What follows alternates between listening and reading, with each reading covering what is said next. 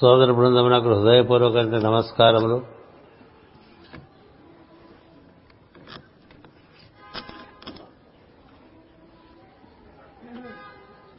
దివ్యక్షేత్రమైనటువంటి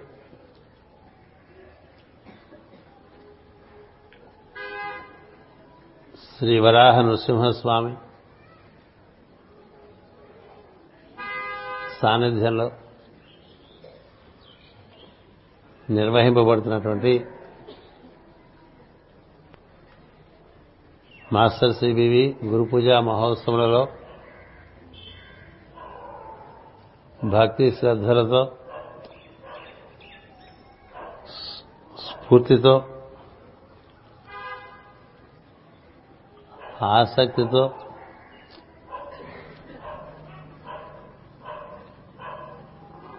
master గారి యోగమునందు ప్రవేశించాలనేటువంటి ఉద్దేశము కలిగి అందు కృషి చేస్తున్నటువంటి సోదర సోదరి బృందానికి హృదయపూర్వకుడి నమస్కారం.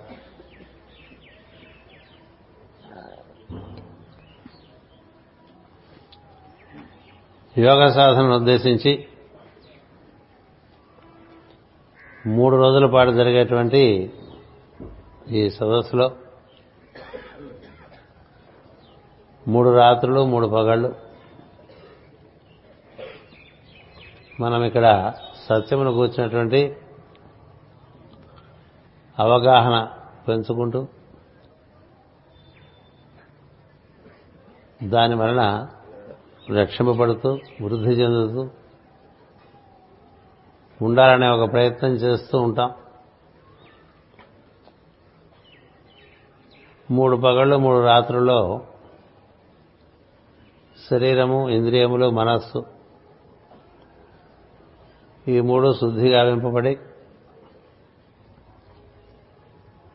మనలో ఉన్నటువంటి ఈ మూడు కోశములు లేక మనసేంద్రియ శరీరములు బుద్ధితో అనుసంధానం చెంది ఉంటే బుద్ధి జీవుని యొక్క సహజమైనటువంటి వెలుగు కాబట్టి ఆ వెలుగును దర్శించేటువంటి అవకాశం ఏర్పడుతుంది.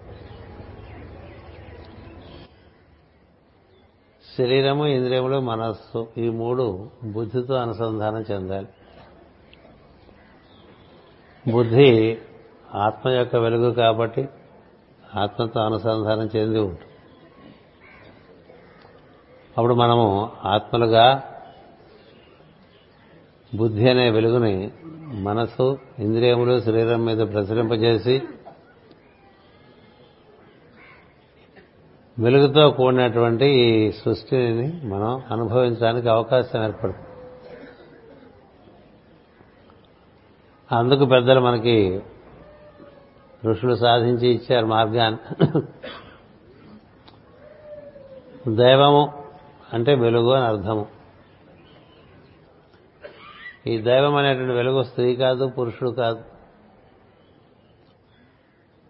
అది రెండు కలిసినటువంటి తత్వం అర్ధనారీశ్వర తత్వం. అవ్యక్తము వెలుగుగా వ్యక్తమవుతుంది మనలో. ఈ ఉదయం మనంతా కూడా మేల్కాంచినప్పుడు మన ఎందు ఎరుక కలిగి ఉంటాం మనం. అంతకుముందు ఉన్నాం తప్ప ఎరుకలేదు ఉండటం అనేటువంటి స్థితిని పురుషుడని? ఉన్నామని తెలిసేటువంటి స్థితి అందులోంచి మేల్కాంచినటువంటి మూల ప్రకృతి లేక దివ్య ప్రకృతి అని చెప్తారు. మనం ఎప్పుడైతే మేల్కాంచామో అప్పుడు మనం ఇద్దరం అయిపోతాం. ఒకరిద్దరు అవుతారు. నేను నా ఎరుక. నేను నా ఎరుక. నేను ఎప్పుడూ ఉంటుంది. నా ఎరుక అనేటువంటిది వచ్చిపోతూ ఉంటుంది. అలాగే సృష్టిలో కూడా పరతత్వం నుండి వ్యక్తమైనటువంటి చైతన్యాన్ని శుద్ధ చైతన్యం అంటారు మూల ప్రకృతి అంటారు అది అదితి అంటారు గాయత్రి అంటారు సావిత్రి అంటారు లలిత అంటారు రకరకాల పేర్లు. ఋషులు చాలా మహాప్రజ్ఞ కలిగిన వారు కాబట్టి అనేక అనేక విధములుగా దర్శించి వాటికి ఆ నామాలు ఏర్పాటు చేశారు. అన్ని లేవు ఒకటే వెలుగు ఎన్నో రకాలుగా ఏర్పడి ఉంటుంది ఎన్నో రకమైనటువంటి శక్తులు కలిగి ఉంటుంది. అందుచేత దైవము అంటే వ్యక్తమైనటువంటి వెలుగు అంటే వెలుగుగా వ్యక్తమైనటువంటిది. అవ్యక్తము వ్యక్తం అయితే అది వెలుగుగా ఉంటుంది. వెలుగు అంటే ఎరుకయే వెలుగు. ఇప్పుడు మనం నిద్ర నిద్ర నుంచి వ్యక్తమయ్యాం ఉదయం కదా? నిద్ర పడితే రాత్రి. సింహాచలంలో నిద్ర పట్ట పరిస్థితులు ఉంటాయి. ఎంత నిద్ర లేకపోయినా గంటైనా నిద్రపోయి నిద్రపోయి ఉంటాం. అలవాటు అవ్వాలి కదా? మూడు రోజులకు అలవాటు అయిపోతుంది. అప్పుడు వెళ్ళిపోవాల్సి వస్తుంది ఇక్కడ కదా? అందుచేత ఈ ఎరుక కలగంగానే మనం అప్పుడు మనకి సమస్తము అనుభూతికి అవకాశం ఏర్పడుతుంది. ఎరుక లేనిది అనుభూతి లేదు. ఎరుక లేకపోతే మనం ఉన్నామని కూడా తెలియదు ఉంటాం తప్ప. ఉన్నామని తెలియక ఉంటాం అనేటువంటి ఒక స్థితి నుంచి ఉన్నామని తెలిసేటువంటి స్థితిలోకి వస్తే అప్పటి నుంచి మనకన్నీ అనుభూతం అవుతూ ఉంటాయి. అందుకని దాన్ని ఎరుక అంటాం. అలాగే సృష్టిలో సత్ అనేటువంటిది ఇది ఎప్పుడు ఉన్నటువంటి విషయం. ఉన్నది సత్యం ఉన్నది సత్యం అంటుంటాం కదా. ఉన్నది సత్యం అంటే దాని నుండి చైతన్యము వ్యక్తమై ఆ చైతన్యము మూడు గుణములుగా వ్యక్తమై ఆ మూడు గుణముల ఆధారముగా పంచభూతములు వ్యక్తమైతే మొత్తం పదిగా సృష్టి ఏర్పడుతూ ఉంటుంది. ఉన్నది దాంట్లోంచి వ్యక్తమైనటువంటి చైతన్యము దాన్నే మన అమ్మవారు అంటూ ఉంటాం అందులో అయ్యవారు కూడా ఉంటాడు. అయ్యవారు లేని అమ్మవారు ఉండదు. విద్యుత్ లేని వెలుగు ఎట్లా లేదు? అగ్ని లేని దీపం ఎట్లా లేదు? అలా అంతర్హితంగా సత్యం ఉండగా దాని యొక్క మొదటి రూపం వెలుగ్గా చెప్తారు. అలాగే మొదటి రూపం నాదంగా కూడా చెప్తారు. నాదతను మనిషం శంకరం అని పాడుకుంటూ ఉంటాం ఇలా వ్యక్తమైనది అది మనకి మూల ప్రకృతి అంటారు లేక అమ్మవారు వీరిద్దరి ఆధారంగానే మూడు గుణాలతోనూ పంచభూతాలతోనూ సృష్టి ఏర్పడుతుంది. అంచేత ఈ మనకి కనిపించేటువంటి సృష్టిలో వారిరువురు లేని స్థితి లేదు. వారు లేక ఇది లేదు. మనం ఉంటే మన మేల్కాంచడం ఉంటాం. మనం ఎప్పుడు ఉంటాం? మేల్కాంచకపోయినా ఉంటాం. మేల్కాంచినా ఉంటాం. ఆలోచిస్తున్నా ఉంటాం. ఇంద్రియాలతో పనిచేస్తున్నా ఉంటాం. శరీరంతో పనిచేస్తున్నా ఉంటాం. నిద్రపోతున్నా ఉంటాం. స్వప్నంలో ఉంటాం. ఎరుకలో ఉంటాం. అన్నిట్లో ఎప్పుడు ఉండేటువంటి వాడు జీవుడు ఎప్పుడు ఉండేటువంటి వాడు దేవుడు. అందుకని వీరిద్దరిని సనాతనులు అన్నారు. ఎప్పుడు ఉండేటువంటి తత్వం ఏదైతే ఉందో దాన్ని సత్యము అన్నారు. అందు నుండి వ్యక్తమయ్యేటువంటి చైతన్యము రకరకాలైన విలాసములు నిర్వర్తిస్తూ ఉంటుంది. ఇదంతా చైతన్య విలాసమే. అందుకని ఈ సచ్చిత్ తత్వం ఏదైతే ఉందో దాన్ని దైవము అన్నారు. సచ్చిత్ తత్వం. ఆ తత్వం ఎక్కడ దర్శనం చేస్తే అక్కడల్లా కనిపిస్తూనే ఉంటుంది. అలా దర్శనం చేసి చేసి చేసి ఋషులు దాన్ని పుట్టలో చూశారు చెట్టులో చూశారు జంతువులో చూశారు మానవాకారంలో చూశారు దేవతల్లో చూశారు నదుల్లో చూశారు కొండల్లో చూశారు ఆకాశంలో చూశారు నక్షత్రాల్లో చూశారు. సముద్రంలో చూశారు గ్రహాల్లో చూశారు ఎక్కడ పడితే అక్కడ చూశారని వాళ్ళు. అదే ఇదిగా ఉందో తెలిసిపోయింది వాడు అందుకని కలడంబోది కలండు గాలి కలడు ఆకాశంబు కలండు కుంభినని అంటే చూస్తాడు కదా ప్రహ్లాద పంచారు అంతటా నిండి ఉన్నది సచ్చిత్ అనేటువంటి చైతన్యం. అది భగవంతుడి యొక్క స్వరూపం. మనం ఏది దేవుడు దేవుడు దేవుడు అంటామో ఆ దేవుడు అతడు అతడు నామమునకు దేశమునకు అతీతుడు. నామమునకు రూపమునకు అతీతుడు. దేశమునకు కాలమునకు అతీతుడు. ఇది బాగా తెలియాలి ముందు. భక్తి అనేటువంటి ఒక అంశంలోకి మనం ప్రవేశించాలంటే ముందు తెలియాలి. ఎందుకంటే భక్తి అంటే ఒక తత్వంతో అనుసంధానం చెందటం. ఒక తత్వంతో అనురాగం చేత అనుసంధానం చెందటాన్ని భక్తి అంటారు. అలా విడిపోతే విభక్తి అంటారు. విభక్తి అంటే విడిపోయిన స్థితి. భక్తి అంటే కూడి ఉన్న స్థితి. ఇప్పుడు చైతన్యముతో చైతన్యం ఎప్పుడూ సత్యముతో కూడే ఉంటుంది. ఇన్ని లోకాలు సృష్టి చేసినా అమ్మవారు ఎప్పుడు శివశక్త్యా యుక్తో ఎది భవతి శక్త ప్రభవితం అంటూ ఉంటాం. శివునితో కూడే శక్తి ఇన్ని లోకాలు నిర్మాణం చేసిందని చెప్తూ ఉంటాం. ఇన్ని లోకాల్లోనూ వ్యాప్తి చెందిన ఆయనతో కూడే ఉంటుంది. ఆయన ఆవిడతోనే ఉంటాడు. ఆవిడ ఆయనతోనే ఉంటుంది. ఆయన లోపలికి వెళ్ళిపోతుంటుంది ఆయనలోంచి బయటకు వస్తూ ఉంటుంది.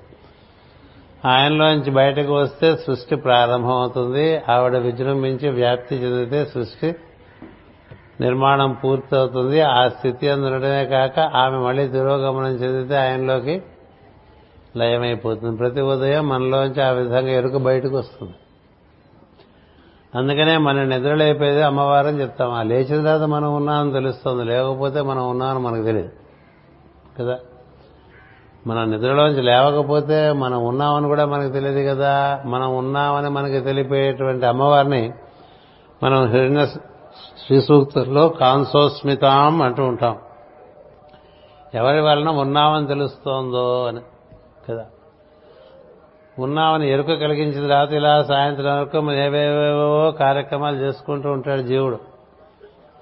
మళ్ళీ సాయంత్రం నిద్ర వచ్చేస్తే అందులో గడిపోతాం. అందుకని ప్రతిరోజు మనం ఎరుకలోకి వచ్చి ఎరుకలో నుంచి ఇచ్ఛాజ్ఞాన క్రియల్లోకి వచ్చి ఆ ఇచ్ఛాజ్ఞాన క్రియల ఆధారంగా పంచ పాంచభౌతికమైనటువంటి అంటే పంచభూతాలతో కూడినటువంటి శరీరంలోకి వచ్చి అందులోంచి ఓ ముమ్మరంగా పనులు చేసేసి సాయంత్రం మళ్ళీ తిరోధానం చెందుతూ ఉంటాం. కదా నిద్రలోకి వెళ్ళడం అంటే ఈ పంచభూతాల్లోంచి నిష్క్రమిస్తాం మనసులోంచి నిష్క్రమిస్తాం బుద్ధిలోంచి నిష్క్రమిస్తాం. ఈ జీవుడు తన మూలమైనటువంటి ఆత్మ మూలం అధిదలంతో ఉంటామే. దానిలోకి వెళ్ళిపోతూ ఉంటాడు. ప్రతిరోజు జరుగుతూనే ఉంటుంది. ప్రతిరోజు విచ్చుకుంటూ ఉంటుంది చైతన్యం. ఎనిమిది ప్రకృతులుగా. అంటే ఇచ్ఛాజ్ఞాన క్రియలు మూడు గుణములు. వాటికి పంచభూతములు. మొత్తం ఎనిమిది. ఈ ఎనిమిదిలోకి దిగొచ్చేస్తాం సాయంత్రం వరకు. రకరకాలుగా దిగుతాం. మళ్ళీ అన్ని రాత్రి నిద్ర కల్పించి అన్నీ మళ్ళీ మూసి అందుకనే నిద్ర లేవంగానే అందరూ మళ్ళీ పొద్దునే వికసించిన పువ్వులాగా ఉంటారు. అంటే అలసట తీరి మళ్ళీ ఫ్రెష్గా ఉంటాం. సాయంత్రానికి వాడిపోయి ఉంటాం. ఏం చేత రకరకాల పనులు చేస్తూ ఉంటాం చేత. అందుచేత భగవత్ తత్వము భగవత్ తత్వము భగవత్ తత్వము భగవంతుడు దేవుడు ఇట్లా అంటూ ఉంటాం కదా అది ఏమిటి అది సచ్చిత్ స్వరూపం ఆ సత్య స్వరూపాన్ని దేంట్లో పడితే దాంట్లో చూసిన వాడికి ఆనందం. సచ్చిదానంద అంటూ ఉంటారు. సచ్చిదానంద అంటే ఏం కనపడినా దానిలో ఉండే అది సత్యమే దాని ఎందు చైతన్యం ఉన్నది. ఆ చైతన్యం ఆధారంగా అది రక ఒక రకమైన స్వభావం కలిగి ఉంటుంది. దానికి పంచభూతాత్మ అనేటువంటి రూపం ఒకటి ఉంటుంది. పంచభూతము లేకపోతే రూపం ఉండదు. వెలుగుగా ఉంటుంది. ఆ వెలుగుగా ఉండేటువంటి ఆధారంగా లోపల తత్వం ఉంటుంది. అంచేత దేంట్లో అయినా సరే ఈ ప్రకృతి పురుషుని ఇలా దర్శనం చేస్తూ ఉంటే అది మనం భగవంతుని దర్శనం చేస్తున్నట్లండి. ఆ భగవంతుడు అన్నిట్లోనూ ఈ ప్రకృతి పురుషను ప్రకృతి పురుషులనండి శివశక్తులనండి రాధా మాధవులనండి పేరేమన్నా పెట్టుకోండి. లక్ష్మీనారాయణులనండి. ఏదైనప్పటికీ దాని ఎందు సత్యం ఉన్నది చైతన్యం ఉన్నది అది ఆధారముగా దానికి ఒక రూప ఒక స్వభావము ఒక రూపము ఏర్పడి ఉంటుంది. ఇలా దర్శనం చేయటాన్ని తత్వదర్శనము అంటారు. కదా? జ్ఞానిన తత్వదర్శన అన్నారు. ఈ భక్తులు అనేటువంటి వారు ఏం చేస్తారంటే ఇలా ఉండేటువంటి ఈ సత్య తత్వాన్ని అన్నిటా దర్శించే ప్రయత్నంలో ఉంటారు. వాళ్ళు ఎంత దర్శిస్తే అంత ఆనందం కలుగుతూ ఉంటుంది. ఎంత దర్శిస్తే అంత ఆనందం కలుగుతూ ఉంటుంది. అలా ఈ ఋషులు ఎందులో పడితే అందులో దర్శనం చేస్తారు చెప్పే కదా మట్టిలో దర్శనం చేశారంటే పుట్టలో దర్శనం చేశారు చెట్టులో దర్శనం చేశారు జంతువులో దర్శనం చేశారు కొండలో దర్శనం చేశారు నదుల్లో దర్శనం చేశారు ఆకాశంలో దర్శనం చేశారు సూర్యుల్లో దర్శనం చేశారు చంద్రుల్లో దర్శనం చేశారు అందుకని అన్నిట్లోనూ దర్శనం చేసి అవన్నీ మనకి ఇచ్చారు. మనం చెట్టు వేరనుకుంటాం పుట్ట వేరనుకుంటాం జంతువు వేరనుకుంటాం. వేరుగా కనిపిస్తుంది కానీ అందులో మూలంగా ఉన్నది ఒకటే విషయం. ఈ వైవిధ్యంగా కనిపిస్తున్నటువంటి రూపములు నామములు వాటి ఎందు ఉన్నటువంటి మూల వస్తువు ఒకటే. ఈ మూల వస్తువుతో అనుసంధానం చెందుతూ ఉండాలి. అన్నిటా నన్నే చూడు. అని ఒక మహాత్ముడు చెప్పిన మాస్టర్ సివి గారు అందరిలోనూ నన్నే దర్శనం చేయమన్నారు. భగవద్గీత కూడా చెప్పేది అదే. అంతటా నేనే నిండి ఉన్నాను నన్ను దర్శనం చేయమని ఉపనిషత్తులు చెప్పేది అదే. ఏం చెప్తాయి? ఉన్నది సత్యతత్వమే దాన్ని నువ్వు ఎంత దర్శనం చేస్తుంటే నీకంతది చేరువవుతూ ఉంటుంది. అది నువ్వు ఎంత దానికి చేరువుగా వెళ్తూ ఉంటే నీకు అది అంత అనుభూతినిస్తూ ఉంటుంది. ఆ అనుభూతి కారణంగా దానికి బాగా దగ్గరైపోయి దాంతో కలిసి ఉంటాం ఇలా కలవటాన్ని దగ్గర చేరటం కలవటం అనేది భక్తి అంటారు. అంచేత భక్తికి మూలమైనటువంటి విషయం దేంతో నువ్వు కూడదాం అనుకుంటావా దాని స్వరూప స్వభావం తెలియకుండా మనం భక్తిని పెట్టుకున్నాం అనుకోండి అప్పుడు ఏమవుతుందంటే మనం అనుకున్న రూపమే దేవుడు అనుకుంటాం మనం అనుకున్న రూపమే దేవుడు అనుకుంటాం. కానీ తత్వం ఏం చెప్తుందంటే విశ్వం విష్ణు ఉంటుంది కదా? మొత్తం విశ్వరు విశ్వమంతా విష్ణువే వ్యాప్తి చెందున్నాడు అన్ని రూపముల ఎందు ఉన్నవాడిని మనం కొన్ని రూపాల్లో చూడటం వల్ల మనం మన భక్తి పరిమితం అయిపోతుంది. భక్తి పరిమితం అయిపోతూ ఉంటుంది. అంచేత మామూలుగా ఏం జరిగిందంటే కృతయుగంలో ఇలా తత్వదర్శనమే ఉండేది అందరికీ. హృదయంగుల్లో దేవాలయాలు ఏమి ఉండేవి కాదు. ఏం చూస్తే అక్కడల్లా దేవుణ్ణి చూస్తూ ఉండమే. అక్కడ ఏ విధంగా అవతరించగలదో ఆ స్వభావాన్ని బట్టి మనం ప్రతిబంధి ప్రతిస్పందిస్తూ ఉంటాం. ఇలా అన్నిట్లో దైవాన్ని దర్శనం చేస్తూ అక్కడ ఏ విధంగా అవతరించున్నదో దాని స్వభావానికి అనుగుణంగా మనం ప్రతిస్పందిస్తూ ఉంటే దాన్ని అంతర్యామి సాధన అంటాం. అంతర్యామి సాధన. అంటే అందరి లోపల ఇమిడి ఉన్నటువంటి ప్రకృతి పురుష తత్వాన్ని దర్శనం చేసుకుంటూ అది మనుషులు కానీ జంతువుల్లో కానీ చెట్ల పుట్టల్లో కానీ కొండలు నదుల్లో కానీ గోడాల్లో గ్రహగోళాదుల్లో కానీ తారకల్లో కానీ అన్నిట్లోనూ దీన్నే దర్శనం చేస్తే అది ఋషి దర్శనం అవుతుంది. అలా దర్శనం చేస్తే ఏమవుతుందంటే అందులో ఉన్నటువంటి ప్రకృతి పురుషులు మనకు అనుగ్రహంగా వారి సాన్నిధ్యాన్ని ఇస్తూ దాని యొక్క స్వరూప స్వభావాలు కూడా తెలుపుతూ ఉంటారు. ఇప్పుడు కొన్ని కొన్ని కొండల్లో కొంత కొంత ఎక్కువగా ఉంటుంది తత్వం కొన్ని కొన్ని కొండల్లో కొంత కొంత తక్కువగా ఉంటుంది తత్వం. కొంతమంది పురుషుల్లో కొంత ఎక్కువగా ఉంటుంది కొంతమంది పురుషుల్లో కొంత తక్కువగా ఉంటుంది. ఎక్కువ తక్కువలు దేని బట్టి అంటే వాటి ప్రకాశంని బట్టి స్వభావం బట్టి. ఇప్పుడు సింహాచలం కొండ ఉంది. అది రోజు చాలా మంది ఎక్కుతూ ఉంటారు దర్శనం చేసుకుంటూ ఉంటారు. ఆ పక్కన ఇంకో కొండ ఉంటుంది. ఆ కొండ ఎవరు ఎక్కరు? ఎక్కుతారా? ఇప్పుడు సింహాచలం కొండకి ఎన్నిసార్లు వెళ్ళాం? ఆ పక్కనే ఉండే కొండ నేను కొండ కదా నన్ను వీళ్ళు ఎందుకు ఎక్కరంటే? ఎందుకు ఎక్కడంటే అక్కడ ఇంతగా మనకు స్పర్శను ఇవ్వకపోవటం చేత కానీ అక్కడ ఉన్నది. అక్కడ ఉన్నది. లేకపోవటం ఏం లేదు. నేను లేని చోట లేదు అని చెప్తాడు భగవద్గీత. నేను లేని చోట లేదు. ఉన్నదంట మొత్తం అంతా నేనే నిండి ఉన్నాను.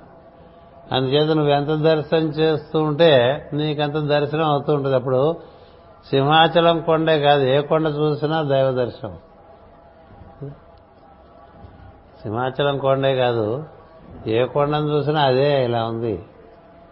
ఏ నదిని చూసినా అదే ఇలా ఉంది. ఏ మనిషిని చూసినా అదే ఇందులో ఉంది ఈ విధంగా ఉంది. ఇలా దర్శనం చేసిన వాడికి ఉన్న చోట పరిసరాల్లో అంతా దైవమే నిండి ఉంటాడండి. అలా ఇంకొకటి లేక అంతా నిండి ఉన్న స్థితిని అనన్య స్థితి అంటారు.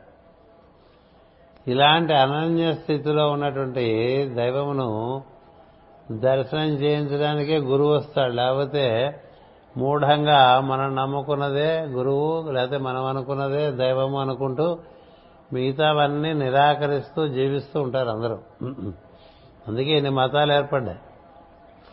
ఇప్పుడేవో మనకి ఏదో రెండు మతాలు ఎక్స్ట్రాగా వచ్చాయని బాధపడుతున్నాం కానీ ఈ సనాతన ధర్మంలో ఎన్ని విశ్వాసాలు లేవు ఎన్ని మతాలు లేవు.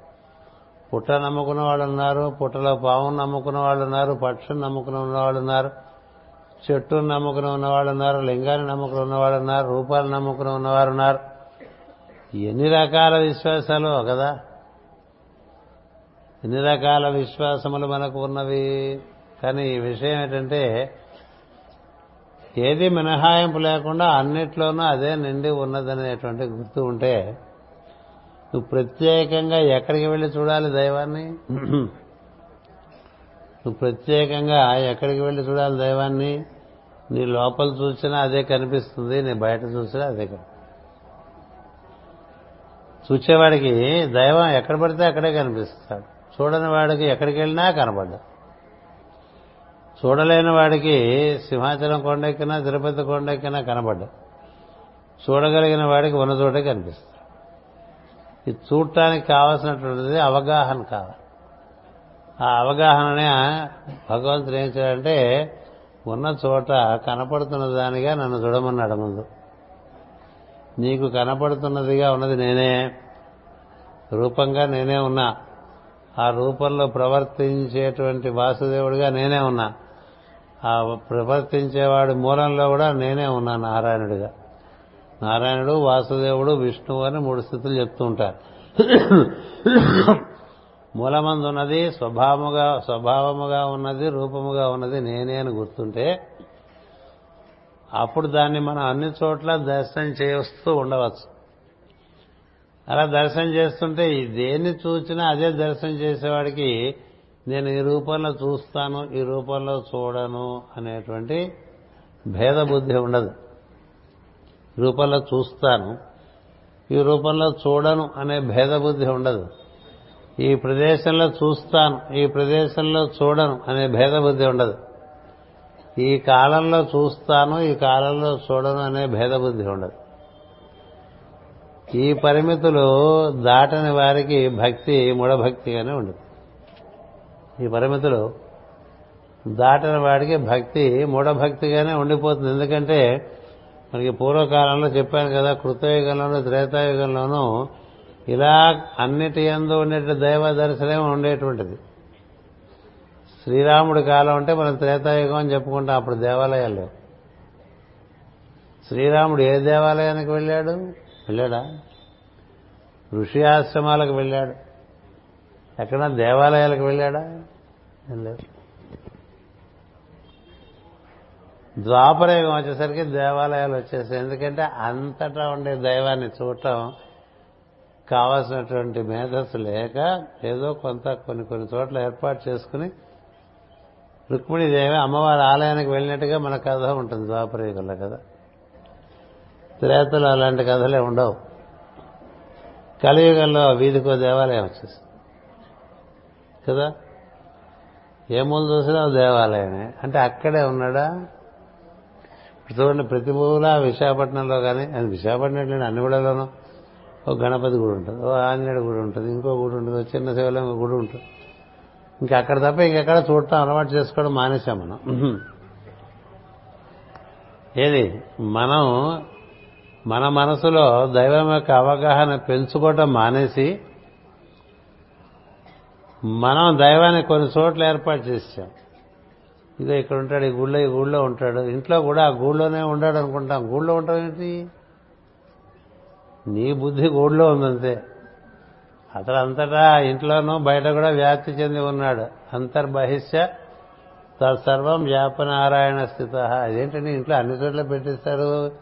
దేవుడి ఫోటోలు అంటూ ఉంటారు. అన్ని చోట్ల పెట్టకపోయినా ఉన్నాడు. నువ్వు అన్ని చోట్ల పెట్టకపోతే ఉన్నాడా? కదా? ఇలా ఎదురుకుండా పడుకుంటే అక్కడ పెట్టుకున్నారేంటి? ఫోటో కాళ్ళకి ఎదురుకుండా అంట. నువ్వు ఎటు కాళ్ళు పెట్టుకుంటే అటే ఉన్నాడు కదా? నువ్వు ఎటు లేడు? అన్ని దిశల్లోనూ ఉన్నటువంటి వాడు. అన్ని దిక్కులా ఉన్నటువంటి వాడు ఎక్కడ లేడండి? అందుకని ఈ విశ్వవ్యాప్తి చెందినటువంటి తత్వమును దర్శనం చేయటం అనేటువంటిది ప్రధానంగా పెట్టుకుంటే చాలా ఛాదస్తాలు చాలా ఆచారాలు ఇవన్నీ వెళ్ళిపోతాయండి. అందుకనే పాపం కృష్ణ చిట్ట చివరికి భగవంతుడు సర్వధర్మాన్ పరిత్యజ్య మామేకం శరణం ప్రజ నన్ను పట్టుకోరా అన్నిట్లో ఊరికే అవి ఇవి ఆచారాలు పెంచుకుని బాధపడిపోక అని చెప్పి. మన మాస్టర్ గారు ఉన్నారు సివివి గారు ఏం చెప్పారు? ఏ ఆచారాలు పెట్టలేదు. అన్ని ఆచారాలు తీసేస్తారు అన్నిట్లో నన్ను చూస్తూ ఉండు అంచేత మనకి మనం కొంత చాదస్తం వదిలేయాలి. మాస్టర్ సివివి అంటే జాగ్రత్త చాదస్తం మనకి అన్నిటిగా నిండి ఉన్నటువంటి దైవాన్ని దర్శనం చేస్తుంటే వాటితో మనం ఎలా ప్రవర్తించాలో మనకు తెలుస్తూ ఉంటుంది. మనం ఏం చేస్తామంటే కొన్నిటితో కొంత ఇష్టంగా ఉంటాం కొన్నిటి అయిష్టంగా ఉంటాం. కదా? మనకి అయిష్టంగా ఉండే వాటిలోనూ దైవం ఉన్నాడు. అన్ఫార్చునేట్లీ కదా? మన దురదృష్టం కొద్దీ మనకి ఇష్టం లేని విషయాల్లో కూడా దైవం ఉన్నాడు. మనకి ఇష్టం లేని మనుషులో దైవం ఉన్నాడు. అలా ఎలా ఉన్నావయ్యా అంటే మరి అలా ఉన్నాను రా అని చెప్తాడు.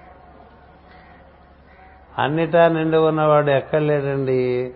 నువ్వు దాన్ని చూసావనుకో నీకు అయిష్టతలు తొలగిపోతూ ఉంటాయి. కదా?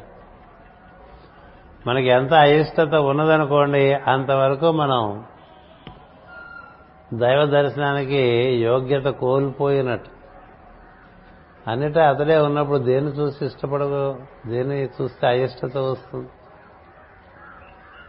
అందుకనే మొట్టమొదటిగా ఏం చెప్పాడంటే భగవంతుడు అద్వేష్ట సర్వభూతానాం అన్నాడు.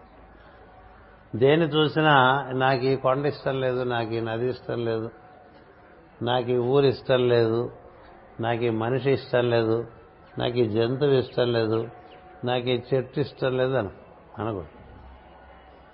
అంటే నీకు దైవం దక్కడ. ఎక్కువగా ఇష్టం లేని రూపంలోనే మన మనకైనా దగ్గరకు వస్తూ ఉంటాడు. అదొకటి ఉంది. కోరకుండానే రూపంబు కొసక మిగులు అని మాస్టర్ గారు రాశారు. గోదావరి వైభవంలో కదా?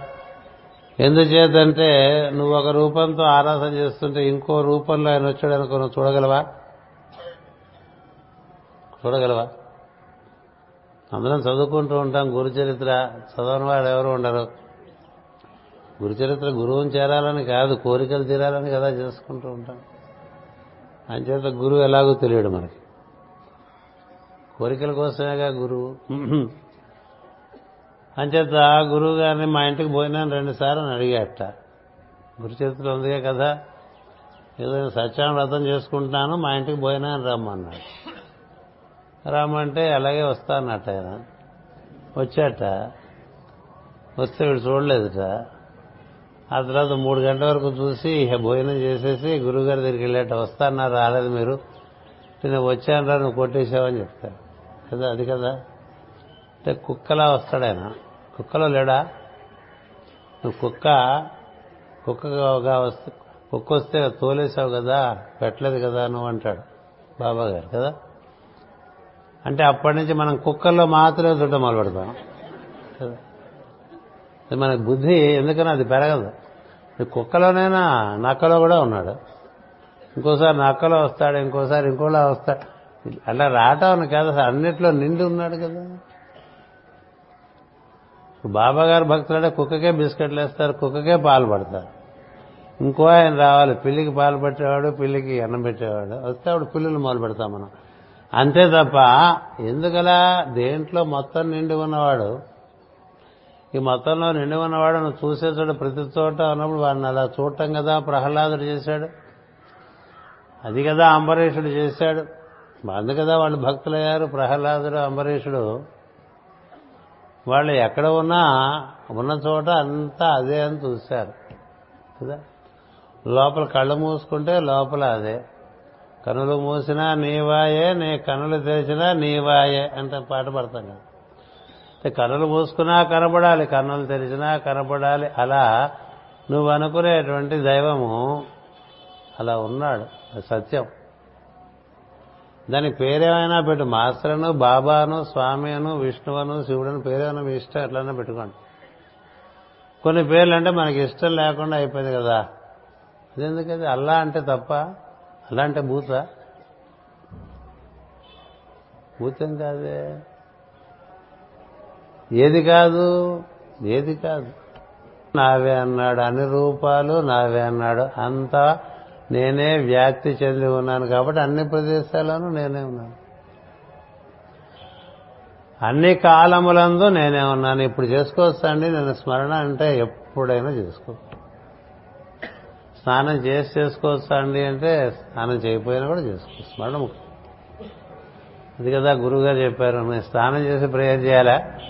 స్నానం చేయకుండా ప్రేయర్ చేయాలంటే ప్రేయర్ చేసుకో అది ముఖ్యం. స్నానం చేయటం చేయకపోవటం అది నీకు క్రమంగా నీకు ఎలా అనిపిస్తే అలా స్నానం చేయకుండా ప్రేయర్ చేసేవాడు నెమ్మదిగా స్నానం చేసి చేసుకుంటాడు. సంస్కారాలు పెరుగుతూ ఉంటే పడుకుని చేసుకోవచ్చా అన్నారు. కుంభకోణంలో మొట్టమొదటి నేను వెళ్ళినప్పుడు మాస్టర్ గారు ప్రేయర్ హాల్లో అలా ఇటుక పెట్టుకుని దాని మీద హాయిగా పడుకునేవారు ప్రార్థనకి కదా? ఇప్పుడు ఎవరు పడుకోవట్లే. ఎందుకని? పడుకుంటే అది లేపుతుంది లోపల నుంచి. లేచి కూర్చోబెడు. పడుకుని చేసుకున్నా అది లేపి కూర్చోబెడుతుంది. లేపి కూర్చోబెట్టమే కాదు నీలో తమస్సు తగ్గుతుంటే స్నానం చేసి చేసుకుందాం అనిపిస్తుంది. శుచిగా చేసుకుందాం అనిపించి శుచి అనేటువంటిది కూడా ఆయన నేర్పుకుంటానన్నాడు అన్నీ నేను నేర్పుకుంటాను నన్ను అన్నిట్లో చూస్తుండ్రా అని. ఇట్లా అన్నిట్లో వాడినే చూస్తుంటే మనకి ఇష్టం లేని మనుషులు తగ్గిపోతూ ఉంటారండి. ముందు మనకి సమస్యలన్నీ మనుషులతోనే కదా. సమస్యలన్నీ మనుషులతోనే. నాకు వీడిష్టం లేదు వాడిష్టం లేదు అంటూ ఇష్టం లేకపోతే నీకు ఇష్టం ఉంటే అంత నీకు ఇష్టం లేకపోతే అంత వాడు అక్కడ ఉన్నాడుగా ఇప్పుడు రావణుడు ఎన్ని ఇబ్బందులు పెట్టాడండి శ్రీరాముణ్ణి? శ్రీరాముణ్ణి రాముడు రావణుడు పెట్టిన ఇబ్బందులు అన్నీ కాదు కదా. మరి రావణుని చూస్తే మొట్టమొదట రాముడికి అద్భుతమైనటువంటి బ్రహ్మం అట్లా అవతరించినట్టు కనబడ్డాటండి రావణాసుడు. చూడరా ఎంత బాగున్నాడో రావణుడు అని చెప్పి లక్ష్మణుడి దగ్గర రాముడు పొగిడితే లక్ష్మణుడు వాడిని పొగుడుతావేంటి నన్ను? మరి మన ఇబ్బందులందరికీ అన్నిటికీ వాడే కారణం కదా? ఈ కోతులతో సేవా సవాసం చేయాల్సి వచ్చింది ఈ కోతులతో పాటు తిరగాల్సి వచ్చింది ఈ కోతుల సహకారం కోరాల్సి వచ్చింది సముద్రం దాటాల్సి వచ్చింది తిని తినకుండా యుద్ధం చేయాల్సి వచ్చిన పరిస్థితి కదా? మన స- మనం ఆలోచించ యుద్ధానికి వెళ్ళేట అంటే రాముడు ఈ తిండి వ్యవహారం అంతా ఎవరు తెచ్చిపెట్టారని వెనకాల నుంచి? అన్నాడు పడుతున్న యుద్ధం. మనకి ఇక్కడ గురు పూజలు అంటే మూడు పూటలకి సరిపడా తెచ్చుకు మూడు రోజులకి సరిపడా తెచ్చుకుంటాం మనం కదా? మూడు పూట్ల మూడు రోజులకి సరిపడేటి తెచ్చుకుంటాం. యుద్ధం ఎన్నాళ్ళు జరుగుతుందో? ఎంత జరుగుతుందో? ఆయన కోటలో ఉన్నాడు రావణాసుడు. ఈయన బయట ఉన్నాడు ఏమి ఇబ్బందులు పడ్డాడో మనకు తెలియదు. పడుకోవడానికి రూమ్ ఉందా? స్నానం చేయడానికి స్నానం గదులు ఉన్నాయా? ఏమున్నాయండి? అందుకని లక్ష్మణుడు రాముడికి చెప్తాడు ఏడు అలా వాడిని చూసి ఆనందపడతాడట్రా అంటే ముందు చూడరా అక్కడ బ్రహ్మాన్ని అన్నాడు. ముందు బ్రహ్మను చూడు తర్వాత చూద్దాంలే రావణుడు సంగతిని. ముందు బ్రహ్మాన్ని చూసి తర్వాత రావణ్ణి చూడగలిగాడు కాబట్టి ఆయన రామబ్రహ్మం అయిపోయాడు. కదా? రామబ్రహ్మము అని పేరు పెట్టుకుంటాడు ఎందుచేత? అన్నిటి ఎందు బ్రహ్మమునే దర్శనం చేస్తూ ఉంటాడు. మా మా బ్రహ్మ నిరాకరోతు అంటూ ఉంటాం కదా. అలా అనకూడదు మనం ఎందుకంటే మనం ఎప్పుడూ నిరాకరిస్తూనే ఉంటాం. ఎప్పుడూ బ్రహ్మాన్ని నిరాకరించేవాడు మా మా బ్రహ్మ నిరాకరోతు అంటే ఏం ఉంటుంది అసహ్యంగా ఉంటుంది. కదా? బ్రహ్మ నిరాకుర్యాం అనిరాకరణమస్తు అనిరాకరణమస్తు అంటూ వెంటనే ప్రతి నిరాకరిస్తూ ఉంటాం. అన్నీ నిరాకరిస్తూ అనిరాకరణమస్తు అంటే నువ్వు రోజు అబద్ధం ఆడుతున్నట్టే కదా? కదా అంతటా నిండు ఉండేటువంటి వాడిని దర్శనం చేస్తుంటే నీకు ద్వేషం ఎక్కడి నుంచి వస్తుంది? నువ్వు కోరుకుంటున్న వాడిని నువ్వు ద్వేషిస్తేలా నువ్వు ఎవరు వాడిని దగ్గరికి వస్తే నువ్వు వాడిని ద్వేషిస్తే వాడిని దగ్గరికి ఆడు కదా? కాడు కదా? మనకి ఏమవుతుందండి మనకి క్రమంగా పొద్దున సాయంత్రం వరకు చూస్తూ ఉంటే ఎన్నిటి ఎందు దర్శనం చేయగలుగుతున్నాం ఎన్నిటి ఎందు దర్శనం చేయలేకపోతున్నాం అని. ఎక్కువగా దర్శనం చేయలేనివే ఉంటాయి. సాయంత్రానికి లిస్టు తీస్తే పొద్దునే లేవగానే ఇంటాయన ఇంటావిడలో చూశాడా? ఇంటాయన ముందు కనబడేది ఇంటాయనకి ఇంటావిడే కదా. ఇంటావిడికి ఇంటాయన ఒకరినొకరు చూసినప్పుడు ఒకరి ఎందు ఒకరికి దైవం ఉన్నాడని గోచరించిందా? అది కాక ఇతరమైన విషయం గోచరించిందా? చూడంగానే ఇప్పుడు నీ ప్రతి పురుషుడికి తన భార్య రూపంలో ఉన్నది ఎవరు? అక్కడ కూడా అదే సత్ అదే చిత్ రెండు ఉన్నాయి. అక్కడ సత్చిత్తులు ఉన్నాయి కదా? దాన్ని ఆవరించి గుణములు రూపము ఉన్నది. మనము సత్చిత్తులే దాన్ని ఆవరించి మన గుణములు మన రూపము ఉన్నది. అంచేత ఈ గుణములకు అవతల ఉండేటువంటి వాడు రూపములకు అవతల ఉండేటువంటి వాడు వాడు అంత సులభంగా కనబడ్డండి బాగా లోతుగా చూస్తే తప్ప. లోతుగా చూస్తే తప్ప కనపడ్డు కొబ్బరికాయలో కొబ్బరి కనిపిస్తూ ఉంటుందా? కనిపించదు. కొబ్బరికాయలో కొబ్బరి ఉందని మనకు తెలుసుగా? అందుకేగా కొనుక్కుంటాం బోండా అయినా కొనుక్కుంటాం. మరి బోండాం కొనుక్కొని దాన్ని పీచు తీసి దాన్ని పెంకు పగలగొడితే కదా లోపల కొబ్బరి కనిపిస్తుంది. బయట కనిపిస్తుంది కొబ్బరి విలువైన విషయం లోపల ఉంటుంది. కదా? అంచేత ఎనిమిది ప్రకృతుల చేత ఆవరింపబడి లోపల విలువైనటువంటి విషయం అన్నిట్లోనూ ఉందండి. ఏ విధంగా కొబ్బరికాయ తెచ్చుకుంటామో ఇంటికి? అట్లా మనం దాన్ని ఒలుచుకున్నట్టుగా ప్రతినిత్యము ఈ ప్రకృతి ఆవరణలలో లోపల వెలుగుతున్నటువంటి వాడిని దర్శనం చేయడానికి కొంత దృష్టిలో లోతు ఉండాలి. దృష్టిలో లోతు భావనలో లోతు ఉండాలి. లోతు ఉంటా ఉంటే అన్నిట్లోనూ అది కనిపిస్తూ ఉంటుంది. అలా కనిపిస్తుంటే దేన్ని ద్వేషించేటువంటి పరిస్థితి రా అలా కాకపోతే ఏమిటంటే కొన్ని ద్వేషిస్తాం కొన్ని పూజిస్తాం ఏం ఉపయోగం? కొన్ని ద్వేషిస్తాం కొన్ని పూజిస్తాం. మీకు ఎన్నో కథలు ఉన్నాయి ఇలా. కదా ఒక ఆయన మహాశివభక్తుడు. రోజు ఎవరికైనా ఒకటి భోజనం పెట్టిగానే భోజనం చేయడు. ఒకరికి భోజనం పెట్టిగానే భోజనం చేయటండి అలాంటి వాడి దగ్గరికి ఓ రోజు ఎవరు రాలేదు. భోజనం పెట్టడానికి ఊరంతా వెతికినా ఎక్కడ ఎవరు కనపడలేదు.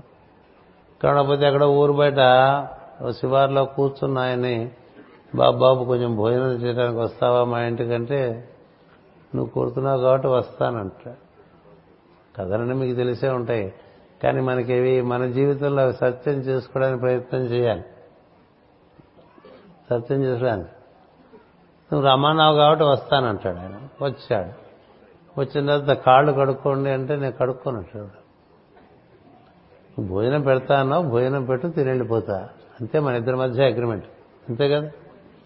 నువ్వు కాళ్ళు కడుక్కోమని అప్పుడు చెప్పావా నాకు? నేను అక్కడెక్కడ కూర్చున్నప్పుడు ఊరు బయట నా మానా నేను కూర్చుంటే వాడితో చెప్పాడు కదా నాకు ఎందు కదా? నా మానా నేను మసాలా దోశ తింటూ ఉంటాను వాడి మానాన్ని వాడుంటే వాడిని భోజనాన్ని పిలిచాం. భోజనాన్ని పిలిస్తే ఆయన వచ్చాడు. వస్తే కాళ్ళు కడుక్కో అన్నాడు. నువ్వు కాళ్ళు కడుక్కోమని చెప్పలేదు కదా భోజనం పెడతానో భోజనం పెట్టు తింటాను. కొంచెం చేతులు కడుక్కుంటావా? చేతులు కడుక్కో. కాళ్ళు కడుక్కోట చేతులు కడుక్కోట ఈయనకి అవపోసన పోసుకునే అలవాటు ఉంది. వాడు నేను అవపోసన పోసుకోమని నువ్వు పోస్తాను అని అడిగావా? అడగలేదు కదా అన్నం పెట్టు తినేస్తాను ఎందుకు ఈ పిచ్చుకోవాలంతా అంటాడు. వాడికి అది పిచ్చుకోలే ఎందుకని?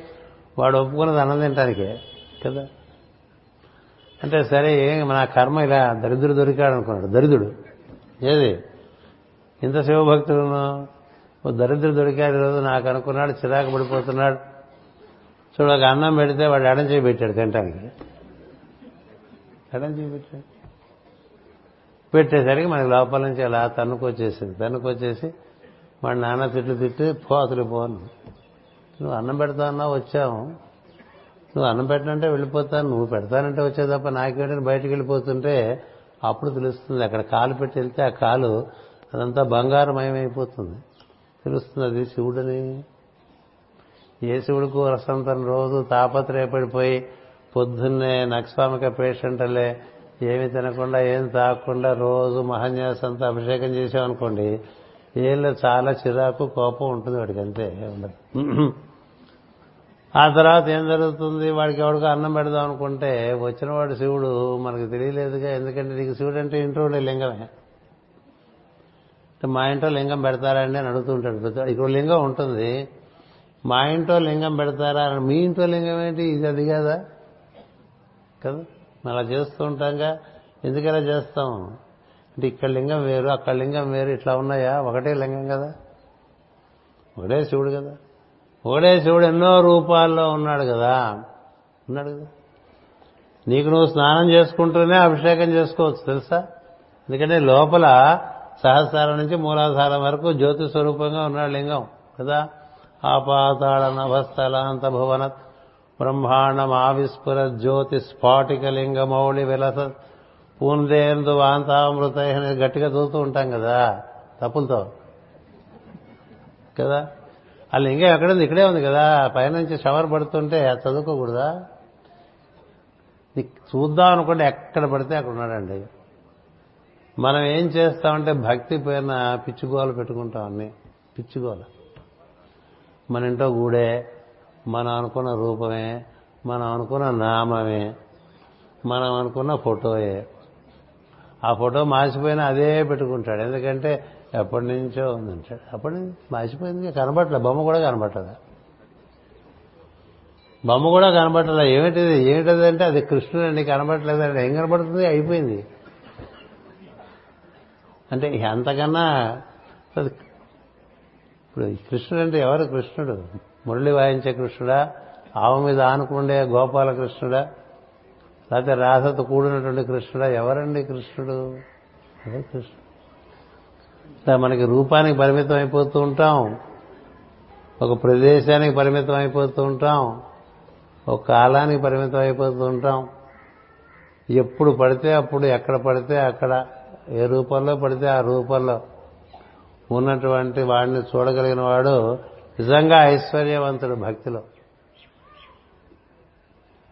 మనకి ఉన్నాయి. ఇప్పుడు మాస్టర్ సివివి గారిలో చూడాలా మాస్టర్ ఎంఎన్ గారిలో చూడాలా మాస్టర్ ఈకే గారిలో చూడాలా? అక్కడే అయిపోయింది మన గోలంతా కదా? ఆ ముగ్గురులోనే చూడాలా? ఇంకా బయట ఎక్కడ చూడకూడదా చెప్పండి ఎంతో వ్యాప్తి చెందినవాడు ప్రతివాడు వాడి సాంప్రదాయంలో కొంతమందిని మాత్రమే చూసి మిగతాదంతా నిరాకరిస్తున్నాడు అనుకోండి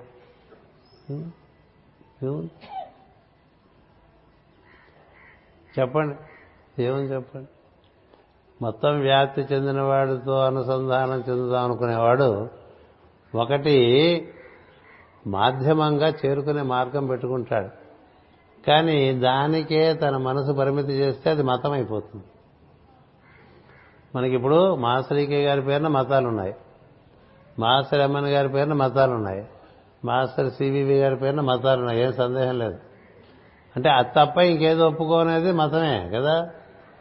ఇప్పుడు క్రీస్తు పేరు మతం ఉన్నది అల్లా పేరు మతం ఉంది అన్నట్టుగానే శైవం ఒక మతం వైష్ణవం ఒక మతం కదా? శాక్తేయం ఒక మతము గణపతి ఆరాధన ఒక మతము ఆంజనేయ స్వామి ఆరాధన ఒక మతము మురుగన్ ఆరాధన ఒక మతం కదా? ఎన్ని మతాలు ఉన్నాయి ఎందుకని మతాలు అయిపోయినాయి? అదే ఇదిగా ఉందని తెలియకపోతే మతం అయిపోతుంది.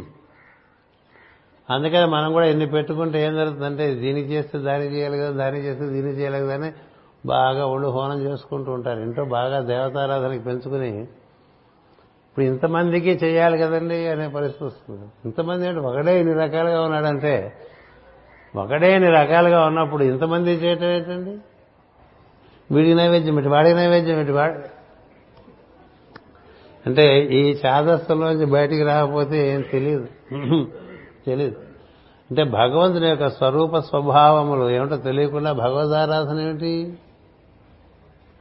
భగవంతుడి యొక్క స్వరూప స్వభావములు తెలియకుండా భగవద్ ఆరాధన ఏమిటి అసలు? అదో పిచ్చిగోలగా ఉంటుంది. పిచ్చిగోలే అందుకని ఇంకోటి ఆరాధన చేస్తుంటే వీడికి నవ్వుగా ఉంటుంది. అదేంటి అలా చేస్తున్నటువంటి పిచ్చేలాగా పిచ్చేలా మాకు ఒక కథ ఉన్నది. మనుషులందరూ ఇట్లా చేరేట మనలాగే చేరే ఇట్లా మనుషుల బొమ్మలన్నీ పెట్టుకున్నారటండి. కదా? అన్ని మనుషుల బొమ్మలు పెట్టుకుని ఆరాధన చేస్తున్నారట. చేస్తుంటే అలా లోపలికి ఎప్పుడు ఒక తిరిగే ఉంటాయి కదా ఇక్కడ మనం లేనప్పుడు. ఒక కుక్క వచ్చింది లోపల.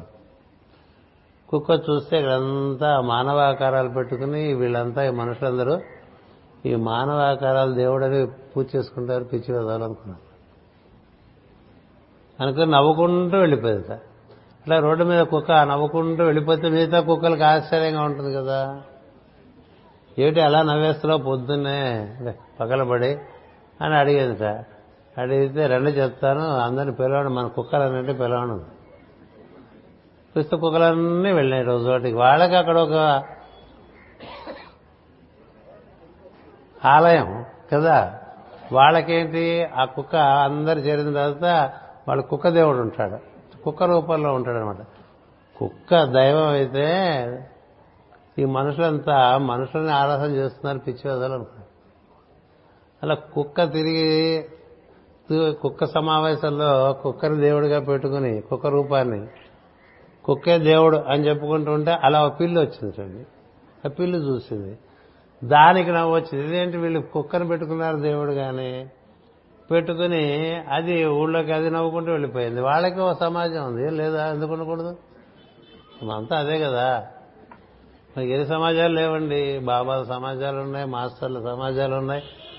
ఎన్ని సమాజం ఎవరు ఎవరు ఏ వీధికో గుడి ఉంటుంది వీధికో గోల ఉంటుంది కదా. అందుకని ఎవరు దేవుడు అంటే కుక్క కాదా పిల్లి కాదా మనిషి కాదా అందుకని మనకి చేప ఇచ్చారు తాబేలు ఇచ్చారు పంది ఇచ్చారు. స్వామి ఇక్కడ అదే కదా. ఇప్పుడు వరాహస్వామి దర్శనానికి వెళ్తుంటే నీ దారిలో పందెడ్డు వచ్చిందనుకో నువ్వు పందిని చూస్తా సంస్కృతంలో దాని వరాహం ఉంటుంది కదా. తెలుగులో పందే. కదా? పందిసింహం దేవుడేనా? అలా అంటే కోపం వస్తుంది దేవుడికి సత్యం అదే కదా. ఎందుకని? పదిలో లేడా? ఉన్నాడు కదా. ఇప్పుడు మన మూడు ఈ మధ్య చూడలేదు కానీ చాలా కాలం మనం మనతో పాటు మనం తిరుగుతూనే ఉండే ఊళ్ళలో కదా. చూస్తే ఆహా మనకి ఎందుకు ఇచ్చారు తెలుసా? చేపను చూస్తే నీకు నేనే గుర్తు రావాలని చెప్పడానికి మత్స్యావతారం. తాబేలు చూస్తే నేనే గుర్తు రావాలరా నీకంటానికి కూర్మ అవుతారు కదా? పందిని చూసినా నేనే గుర్తు రావాలరా అంటానికి వరహ. ఇలా అన్నిటిగా ఉన్నవాళ్ళు చూడటానికి నీకు కన్నుండాలి తప్ప అవి కాక మిగతా వాటిలో చూసేవాడికి ఎప్పుడూ ఏది దొరకదు ఏం సందేహం లేదు. నీకు దైవము అంటే గురుగారిలోనే కనబడకూడదు దైవం. పక్కనుండే వాళ్ళు కూడా కనబడాలి. కదా? పక్కనుండే పక్కనుండేవాడిని నెగ్లెక్ట్ చేస్తారండి గురువు గారు అంటాడు. అది పిచ్చి గురువు పిచ్చి. కదా? ఆయన ఏమన్నాడు? లవ్ దై నైబర్ అన్నాడు. అన్నాడుగా? లవ్ దై నైబర్ అంటే నీ పక్కన ఉన్నవాడిని ప్రేమించు. ఇప్పుడు ఇంట్లో ఇంట ఆయన ఏందో దైవాన్ని చూడకుండా ఎక్కడో దైవం అన్నాడు పరిగెత్తుకొచ్చాడు అనుకోండి వాడికి దైవం ఏం కనిపిస్తారు? నేను కనిపిస్తాను. కదా? ఇంటి ఆయన నెగ్లెక్ట్ చేసి ఊళ్ళో పడ్డాం అనుకోండి ఆవిడకి దైవం ఏముంది? ఇంట్లో వాళ్ళని నెగ్లెక్ట్ చేసి బయటకి పెద్ద పెద్ద పనులు చేసే వాళ్ళకి దైవం ఏముంది? ఏం లేదు కదా? అది చెప్పడానికే కదా మనకి కథ ఇచ్చారు కౌశికుడు కథ అని మహాభారతంలో ఉంటుంది. మహాభారతంలో కౌశికుడి కథ ఉంటుంది. ఏముంటుంది? ఆయన ఇంటో ఇల్లు వదిలేసి వెళ్ళిపోయి తపస్సు చేశాట ఏదో నాలుగు రోజులు అయ్యేసరికి కొంచెం ఒక ఫీలింగ్ వచ్చేసింది. బాగా జరుగుతుందని. ఇల్లు వదిలిపెట్టేశాడు. మరి చెట్టు కింద కూర్చుంటే ఓ రోజు అలా తపస్సు చేస్తున్నట్టుగా కూర్చుంటే పైనుంచి రెట్టపడ్డదిట రెట్టబడితే పైకి చూసాట. చూస్తే కాకి రెట్టేసిన కాకి పడిపోయింది పడిపోతే మనకి పవర్స్ వచ్చేసింది పవర్సే లేదు. అది చచ్చిపోయే ముందు ఒకసారి ఏరికి చచ్చిపోయింది అది అంతే. మనం కూడా శరీరం వదిలేపోతూ మూల మలం మూల మూత్రం వదిలేస్తాం. అది మనవన్నీ మనకి గమనిస్తే కనిపిస్తే ప్రతి శరీరధారి శరీరం వదిలేసేప్పుడు మినిమం స్టాక్స్ ఉంటాయి లోపల అప్పుడు అవి కూడా వదిలేస్తాం. అలా ఆ కాకి అలా రెట్టేసి చచ్చిపోయింది అది. ఆ చచ్చిపోయే టైం వీడు చూశాడు. చూసేసరికి మనం చూస్తే అది చచ్చిపోయింది అంటే మనకి నాలుగు రోజులు తపస్సు చేస్తే ఇంత వచ్చేసింది అనుకో. అనుకుని సరే ప్రతిరోజు ఊళ్ళో భిక్షకెళ్తాడు. భిక్షకెళ్తూ ఉంటే ఏదో కొంత ఒక ఆడు రోజు భిక్ష వేసేది భిక్ష వేస్తుంటే ఆ రోజు ఈ కాకి చచ్చిపోయిన రోజున మీరు ఊళ్ళోకి వెళ్ళి భిక్ష వేయడానికి వెళ్తే ఆవిడ పట్ట గృహిణి లోపల నుంచి బయటికి రాదు. ఆవిడ పేరు సత్యవతి ఇంకా సత్యావని అనుసరించే వ్యక్తి ఆవిడే. సరే ఈయన బయట భవతీ భిక్షాందేహి భవతీ భిక్షాందేహి అంటే కొంచెం ఆలస్యంగా వస్తుంది. ఆలస్యంగా వస్తే కాకిని చూసినట్టే తీవ్రంగా చూస్తాడనమాట. చూస్తే ఆవిడ నవ్వుతుంది నవ్వి నేను కాకిని కాదురా అంటుంది. నువ్వు చూస్తే మాడిపోవటాన్ని నేను కాకిని కాదంటుంది అంటే వాడికి అర్థం అవుతుంది ఎలా వీరికి ఎలా తెలిసింది ఈయనకి ఎలా తెలిసింది నేను కాకిని చూస్తే కాకి పడిపోయిందని. కాకి పడిపోయేప్పుడు నువ్వు చూశావు? అంతే తప్ప నువ్వు చూడటం వల్ల కాకి పడిపోలేదని చెప్తా. అది సరే కాకి ఇలా పడిపోయింది నేను నా మీద రెట్ట వేసింది ఇవన్నీ మీకెలా తెలిసాయమ్మా అని అడుగుతాడు. అంటే నాకు నీకు చెప్పే టైం లేదు నాకు ఇంట్లో పనులు ఉన్నాయని చెప్పిందాడు కదా? ఇప్పుడు పెద్దవాడు వాడికేదో ఆసక్తి వచ్చిందని మన దగ్గరికి వస్తే మనకు పనులు ఉంటాయి కదా మన పనులు అయిన తర్వాత తీరికల సమయంలో ఎంతసేపు అయినా చర్చించుకోవచ్చు కదా? నాకు ఇంట్లో భర్త ఉన్నాడు వృద్ధులైనటువంటి అత్తమామలు ఉన్నారు. వారిని చూసుకుని వారికి భోజనం పెట్టుకుని బయటకు వచ్చేది కొంచెం ఆలస్యమైంది. ఈ లోపల నువ్వు తీవ్రంగా చూశావు తీవ్రంగా చూస్తే ఏం కాదు నీ కళ్ళకి నొప్పి వస్తుంది తప్ప అంతకన్నా ఏం లేదు. ఇన్ని విషయాలు ఈ గృహిణికి తెలిసిపోయినాయని మీకు ఎలా తెలిసింది ఇదంతా అని అడిగితే మా గురువు గారు ఉన్నారు వెళ్ళమంటారు. ఫలానా ఊళ్ళో ఫలానా చోటు ఉంటాడని. సరే ఆ ఊరు వెళ్ళాడు ఆయన. ఆ ఊరు వెళ్తే ఆ ఊళ్ళో గురువుగారు అంటే బ్రాహ్మణ వీధుల్లో వెతికారట. బ్రాహ్మణ వీధుల్లో ఆయన లేడు. తర్వాత క్షత్రియుల వీధుల్లో వెతికాట క్షత్రియ వీధిలోనూ లేడు. వయస్సుల వీధుల్లో వెతికారట. అక్కడ లేట. అతను సూదుల వీధుల్లో వెతికారట. వెళ్తే ఎందుకు ఆయనతో మీకేం పని అడిగారట. అంటే ఆయన కలవాలి నేను అంటే ఆయన వాడా వాడెక్కడో దూరంగా ఉంటాడు. వాడు నాలుగు వర్ణాల్లోనూ ఉండడు. దూరంగా ఉంటాడు. వాడు పంచముడు అని చెప్తారు. దీనికి ఇది గుండె జారిపోతుంది. పంచముడు ఊరు బయట ఉంటాడు మాంసం కొట్టు పెట్టుకుని ఉన్నాడు వెళ్ళంటాడు. వెళ్ళంటే ఆయనకు ఆశ్చర్యం చివరి మాంసం ఇంత బ్రాహ్మణుడు కౌశికుడు. చివరికి మాంసం కొట్లో మాంసం అమ్ముకునే వాడి దగ్గరికి వెళ్ళాల్సి వచ్చింది జ్ఞానం కోసమని. తీరా అక్కడికి వెళ్తే ఆయన కూడా ఫలానా వాడు వచ్చాడంటే కూర్చోమంటాడు. లోపల వృద్ధమైనటువంటి తల్లిదండ్రులు ఉంటారు. వారికి సేవలు చేసుకుంటూ ఉంటాడు. వాళ్ళకి అన్నం పెట్టి వాళ్ళు పడుకోబెట్టి వాళ్ళకి విసిరి వాళ్ళు పడుకున్న తర్వాత బయటకు వస్తాడు బయటకు వచ్చి సత్యవతి పంపించిందా అని అడుగుతాడండి సరాసరి. అడిగేసరికి ఆయన గుండె గుబేలమంట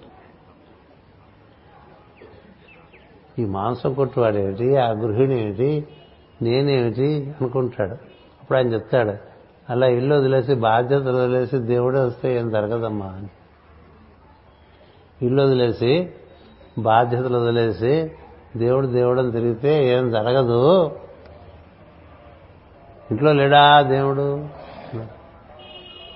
ఇంట్లో ఉన్నాడా దేవుడు?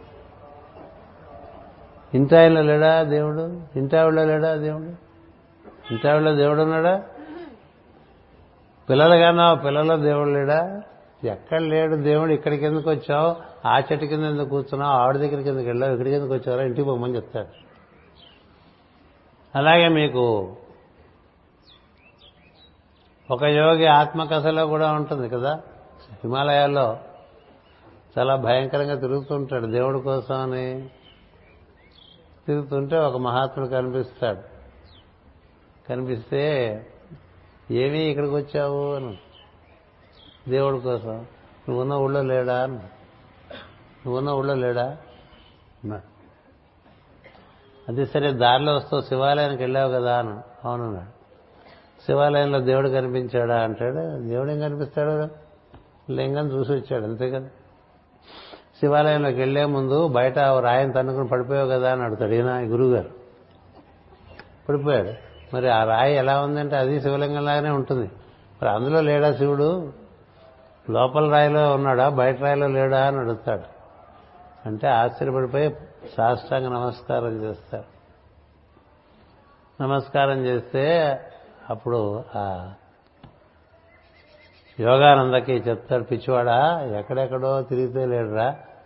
నువ్వు ఉన్న చోటే ఉన్నాడు నీ లోపల ఉన్నాడు నీ చుట్టుపక్కల ఉన్నాడు. నువ్వు ఉన్న చోటే ఉన్నాడు నీ లోపల ఉన్నాడు నీ బయట ఉన్నాడు. మన అందరం చదువుతుంటాం అంతర్బహిష్య తత్సర్వం వ్యాప్య నారాయణ స్థిత అని అంటాం కదా. అని అనేవాళ్ళం. మరి లోపల బయట వాడిని చూస్తూ ఉండొచ్చుగా? ఎక్కడికో వెళ్ళి చూడటం ఏమిటి? ఎక్కడికో వెళ్ళి చూడటం ఏమిటండి? ఉన్నది మరి వదిలేసి నిరాకరించి ఎక్కడో చూద్దామంటే అక్కడ ఎందుకు కనపడాలి వాడు నీకు? చెప్పండి ఇప్పుడు మిమ్మల్ని చూడాలనుకోండి మిమ్మల్ని చూడాలనుకోండి అలా ఆ కొండ మీద చూస్తాను మిమ్మల్ని అంటే మీరు ఆ కొండ మీదకి ఎక్కి రావాలి నా కోసం? చెప్పండి. నేను ఆ కొండెక్కి దేవుడిని చూస్తారంటే నీకోసం అక్కడికి రావాలా వాడు? ఇక్కడ ఉన్నాడుగా? మీరు వస్తారా? చెప్పండి. మీకు ఎవరన్నా నన్ను సార్ కొంచెం మాట్లాడాలి టైం ఇవ్వండి అంటే కాశీ వచ్చేస్తే అక్కడ గంగ ఒడ్డున కూర్చుందామంటే ఏమంటారు? మీకు ఏదో తేడా పడ్డది అనుకుంటారు. అనుకుంటా? ఎక్కడికి వెళ్ళాలండి? ఎక్కడికి వెళ్ళాలి నీలో ఉండే రజస్సు కొద్దీ నువ్వు అక్కడ ఇక్కడ తిరగటం తప్ప ఉన్న చోటే ఉన్నాడు. కర్తవ్యం మీద ఎక్కడికైనా తిరుగు. కర్తవ్యం లేని చోటికి వెళ్ళనే వెళ్ళక. ఇవి చెప్పేది ఎవడు గురువే చెప్తాడు. సాంప్రదాయాల్లోంచి బయటపడేసి సత్యాన్ని దర్శనం చేయించేటువంటి వాడు గురువు. సత్యదర్శనం చేసిన వాడికి ఇంకా అన్ని చోట్ల వాడే ఉన్నాడు రా పిచ్చి విధవా అని చెప్తాడు గురువు. నువ్వు ఉన్న చోట ఉన్నాడు నీ పరిసరాల్లో ఉన్నాడు నీ లోపల కళ్ళు మూసుకుంటే లోపల ఉన్నా దర్శనం చేయి. కళ్ళు తెరిస్తే బయట కనిపిస్తుందంతా నేనే. అందుకే వేదవ్యాసుడికి అక్రూరుడు వచ్చాడని శిష్యులు చెప్తే వచ్చిన వాడే నారాయణుడు అంటాడు వేదవ్యాసుడు. అక్రూరుడు వేదవ్యాసుడు వాళ్ళిద్దరూ సహాధ్యాయులు. అక్రూరుడేమో కంసుడిని బాగు చేసేద్దామని మధురాపురం వచ్చేసాడు. వేదవ్యాసుడేమో అక్కడ ఉండిపోయాడు ఎక్కడ? బదరికాశ్రమంలో. సరే వేదవ్యాసుని దర్శనం చేద్దామని అక్రూరుడు వస్తే ఒక కొంత ఓ మూడు రోజుల పాటు టైం పడుతుంది వేదవ్యాసుని చూడడానికి అక్రూరుడికి. చూద్దాం అనుకుంటే అక్రూరుడికి లోపల లోపల బుస బుస బుసమని వచ్చేస్తుంది. వీడు నా క్లాస్మేటే కలిసి చదువుకున్నాం గురువుగారి దగ్గర. వీడు ఇప్పుడు చాలా పెద్దవాడు అయిపోయినట్టున్నాడు. ఇంకా చాలా మూడు రోజులు అయింది వీడిని దర్శనం చేయడానికి అని అనుకుంటూ ఉంటాడు లోపల. అనుకుంటూ ఉంటే లోపల వచ్చి ఆయన వస్తారు. చెప్తారు ఆయన అక్కడో ఇప్పుడు వేదవ్యాసనకు ఉండేటువంటి పని అంతా అక్రూరుడికి ఉండే పని ఎంతండి? వేదవ్యాసుడు వేదములు వర్గీకరించి పురాణాలని పద్దెనిమిది పురాణాలు చేసి భారతం రాసి భాగవతం రాసి నానా పుట్టిన దగ్గర దేహత్యాగం చేసేంతవరకు ఎప్పుడు ఏదో రచనా కార్యక్రమంలో ఉన్నటువంటి వాడు మధ్య మధ్యలో వారికి వీరికి ప్రచోదనము దర్శనము శిష్యులు వాళ్ళకి బోధలు ఇవన్నీ ఉన్నటువంటి వాడు అందుకని ఈయనకి వస్తే మూడు రోజులు టైం పడుతుంది. టైం పడితే నేను చూడటానికి నాకు మూడు రోజులు టైం పట్టిందని అంటే నవ్వుతాడు. అక్రూరమైన రూపం ఎప్పుడూ నాకు ఆనందం లోపల ఉంటూనే ఉంటుందని చక్కగా చెప్తాడు వేదవ్యాస మహర్షి. ఈ శిష్యులు చెప్తాడు అక్రూరుడు వచ్చాడు అక్రూరుడు వచ్చాడని చెప్తారు. వాళ్ళకి తెలిసిన గురించి అక్రూరుడు గురించి. తెలిస్తే వచ్చిన వాడే నారాయణుడు అంట. ఎవరొస్తే వాళ్ళే నారాయణుడు కదా? అంచేత గురుతత్వము పరతత్వమే గురుతత్వం. పరుడే గురుడుగా వచ్చి ఏం చూపిస్తారంటే అన్నిట్లోనూ ఆయన ఎలా చూస్తున్నాడో దాన్ని మనకి సోదాహరణంగా చూపిస్తాడు. సోదాహరణగా ఏ విధమైన వ్యత్యాసములు లేక అన్నిటి ఎందు దైవాన్ని ఆయన ఎలా దర్శనం చేస్తున్నాడో మనకు చూపిస్తాడు. మనం కూడా చేయాల్సింది అదే అలా చేస్తే ద్వేషం ఎక్కడి నుంచి వస్తుందండి? కొంతమంది అంటే ద్వేషం ఎక్కడి నుంచి వస్తుంది? అద్వేష్ట సర్వభూతానాం. ద్వేషమే ఉండదే. ఎవరి ఎందు ద్వేషం అనేటువంటిది లేనటువంటి వాడు నాకు ఇష్టం అంటాడండి. ఇది అంతా ఏం చెప్తాడంటే ప్రతి చోట సమయభక్త ప్రియ అంటాడు. అన్ని చోట్ల సమయభక్త ప్రియ అంటే స భక్త మే ప్రియ అని. అలాంటి భక్తుడు నాకు ఇష్టడు అని. ఇప్పుడు రెండున్నాయి మనం భగవంతుడు ఎందు ఇష్టపడటం ఒకటి భగవంతుడు మన ఎందు ఇష్టపడటం కదా? భగవంతుని ఎందు మనం ఇష్టపడటం పెద్ద విశేషం కాదు. భగవంతుడు వీడు నా భక్తుడు అంటల్లో చాలా విశేషం. అందుచేత సమే భక్త ప్రియ సభక్త మే ప్రియ. అలాంటి భక్తుడు నాకు ప్రియుడు ఎలాంటి భక్తుడు? ద్వేషించని వాడు. ఇంకా ముప్పై మూడు ఉన్నాయని చెప్పేగా. ఎవరైతే దేనినే ద్వేషించడో చూడండి ప్రేమించమని చెప్పట్లే ఇక్కడ గురుగారు. ప్రేమించమని చెప్పట్లా.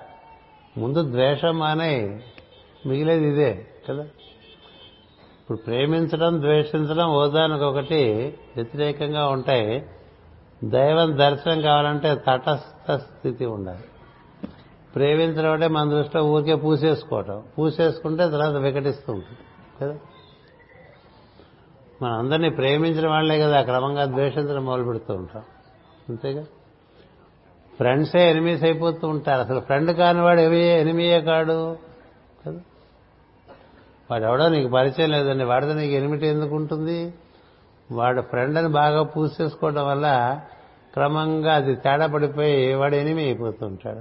మిత్రులే శత్రులు అవుతుంటారు శత్రులు మిత్రులు గారుగా అవుతారా? శత్రుని మిత్రులు చేసుకోవడం అనేటువంటిది మహా అద్భుతమైనటువంటిది దివ్య సంస్కారం. మిత్రులు శత్రువులు అవటం అనేటువంటిది మన నిత్యం జరిగిపోతుంటుంది. వాటితో పట్టలేదు వీడితో పట్టలేదు ఇంకోటితో పట్టలేదు ఎవరితోనూ పడదు మనకి. కదా? మనకి ఎవరితోనూ పడదు. అప్పుడు ఏమైంది? నన్నంటుకోకు నా మాలకాకి అయిపోతుంది. నన్ను నా మాలకాకిలాగా అదే కదా మాస్టర్ సివి గారి దగ్గర ఒక ఆయన వస్తాడు. ప్రేయర్ చేస్తుంటే నాకు బాగా శత్రువులందరూ మనసులో కదులుతున్నారు మాస్టర్ గారు అని చెప్తారు. అంటే నిజమా నిజం మాస్టారు అంతే కదా మన కళ్ళు మూసుకుంటే ఇష్టం లేని వాళ్ళే ముందు గుర్తొస్తారు. ఇష్టం బాగా మనకి ఇష్టం లేని సన్నివేశం గుర్తొస్తూ ఉంటుంది. ఇష్టం లేని మాటలు గుర్తొస్తుంటాయి. ఇష్టం లేని మనుషులు గుర్తొస్తూ ఉంటారు. కదా? అదే మనకి మాస్టర్కి గారు చెప్పారు కదా ఎవరైనా నువ్వు వెధవి అని అంటే వాడు వెధవని ఒకసారి అన్నా మనం మాటి మాటికి గుర్తు చేసుకుని ఓ వంద సార్లు మనకి మనం వెధవ అనిపించుకుంటూ ఉంటాం. వాడు వెధవ అన్నాడు వాడు వెధవ అన్నాడు వాడు వెధవ అన్నాడు. కదా? నువ్వు వాడు నన్ను వెధవ అన్నాడు అని చెప్పి లోపల మాటి మాటికి అనుకుంటూ ఉంటే వాడు అన్నవాడు ఒక్కసారి అన్నాడు నువ్వు వంద సార్లు అనుకుంటున్నావు వెధవని కదా? అలాగే ఈ శత్రువులు ఉన్నారు నాకు వాళ్ళే గుర్తొస్తున్నారంటే వాళ్ళందరూ ఫోటోలు పట్టమన్నాడని గురువు గారు enemies beware of your self అన్నారు మంత్రం సివివి గారు ఇచ్చింది. అంతే కదా ఇష్టం లేని వాళ్ళు ఉంటామేంటి నీకు? నీకు ఇష్టం లేని వాళ్ళు ఉండటం నాకు ఇష్టం లేదన్నాడు ఆయన అంతే సివివి గారు. ఇష్టం లేకపోవడం అనేటువంటిది ఒక పరిమితత్వం. చాలా మందికి చాలా మంది ఇష్టం ఉండదు అదేంటిది? నువ్వు ఎంత విష్ణు సహస్రనామం చదువుకున్నా ఉపయోగం లేదు. ఎంత విష్ణు సహస్రనామం చదివినా ఉపయోగం లేదు. ఎంత లలిత పూజలు చేసినా ఉపయోగం లేదు. ఎన్ని అభిషేకాలు చేసినా హోమాలు చేసినా ఉపన్యాసాలు దంచేసినా ఉపయోగం లేదు. ఇష్టం లేకపోవటం పోవాలి. ఇష్టం లేకపోవటం పోవాలంటే ఒక్కటే మార్గం ఉంది. ఇష్టం లేని వాడి రూపంలో కూడా వాడే ఉన్నాడని గుర్తుంటే పోతుంది. నీకు ఇష్టం ఉన్నా లేకపోయినా వాడు ఉన్నాడు అక్కడ. నీకు ఇష్టం ఉండకపోవటం ఇష్టం ఉండటం అది నీ వంతు. కానీ వాడు అక్కడ ఉన్నాడు. అందుకని అందరిలో వాడు ఉన్నాడని తెలిసిందనుకోండి తెలిస్తే ఇష్టం లేకపోవటం అనేటువంటిది పోతుంది అందుకని సివివి గారు మనకి కథ ఉన్నది. ఎవరెవరంటే నీకు ఇష్టం లేదో వాళ్ళందరి చిత్రపటాలు పట్టరమని చెప్పారు. చిత్రపటాలు అంటే మనకి ఇష్టం లేని వాడి చిత్రపటం తెచ్చుకోవడం అంటే ఎంత కష్టంగా ఉంటుందండి. కదా? ఒక ఇష్టం లేని వాడి చిత్రపటం తెచ్చుకోవాలంటే ఎంత కష్టం? వాడిని అడగలేడు. వాడికి సంబంధించిన వాళ్ళు అడగాలి. అడిగితే వాళ్ళు వాడు చెప్పేస్తారు నీ ఫోటో తీసుకున్నాడు వాడని. ఫోటో తీసు ఫోటో మీ ఫోటో ఒకటి ఉంటే ఇస్తారంటే మనం ఏమో బ్రహ్మాండంగా ఇచ్చేస్తూ ఉంటాం కదా? ఏం చేస్తాడో తెలియదు మనకి. సో ఈ ఫోటోలన్నీ తీసుకుని గురువు గారికి ఇస్తాడు ఆయన. ఇస్తే ఆయన అన్నారు దీనికి ఫ్రేములు కట్టించంటాడు ఫ్రేములు కట్టిస్తాడు. ఫ్రేములు కట్టిస్తే దాని అన్నిటికీ గురువు గారు ఏదైనా చేతపడి చేస్తాడేమో అనుకుంటాడు. దానికి ఇష్టం లేని వాళ్ళందరికీను. ఆయన ఏం చేస్తాడు ఇవి పెట్టుకొని ఇంటో నా ఫోటో తీసేయి వీళ్ళందరిలోనూ నన్ను చూడని చెప్పాడండి ఇప్పుడు మనం చూడండి ఇక్కడ ఫోటోలు పెట్టాం కదా. అలా నీకు ఇష్టం లేని వాళ్ళ ఫోటోలన్నీ ఒక గురు పూజ వేదికగా పెట్టుకో. అక్కడ రోజు వాటిలో నన్ను చూడరా వాళ్ళందరిలో నన్ను చూడని చెప్పాడు. వాళ్ళందరిలోనూ వాడు గురువు గారిని చూస్తూ ఉంటే క్రమంగా వాళ్ళ మీద ఇష్టం లేకపోవడం పోయింది. పోయేసరికి వచ్చాను నాకు ఇప్పుడు ఇష్టం లేకపోవటం పోయింది. అంటే బాగుంది అందుకు పెట్టించాను ఆ ఫోటోలు అంటే అద్వేష్ట సర్వభూతానం. అద్వేష్ట సర్వభూతానం అనేటువంటిది మనం అవలంబించవలసిన నియమాల్లో ఒకటి దేన్ని ద్వేషించకూడదు దేన్ని ద్వేషించకూడదు అనుకోకూడదు. ఏమనుకోవాలంటే అన్నిట్లో వాడు ఉన్నాడు అని గుర్తించు. అన్నిట్లో వాడు ఉన్నాడు అనుకుంటే మనకి ఇబ్బంది లేదండి. మనకి సమస్య ఏంటంటే అట్లా చూస్తూ అన్నిట్లో వాడు ఈజీ. పక్కనే రోజు ఉండేవాళ్ళు చూడటం కష్టం. పక్కనే ఎప్పుడు ఉంటాడు కదా వాళ్ళలో చూడటం కష్టం. ఎందుకంటే ఫెమిలియారిటీ బ్రీడ్స్ కంటెంప్ట్ అని దగ్గర ఉండటం చేత రాపిడ్ ఎక్కువ ఉంటుంది. రాపిడ్ ఎక్కువ ఉంటే చూడలేము వీళ్ళు కూడా ఉన్నాడు కదా వీళ్ళు ఉన్నాడు. భక్తులు అలా చూశారండి. భక్తులు కదా చదువుకుంటే ప్రతి భక్తురాలకి మొగుడే శని కదా? మొగుడే శని.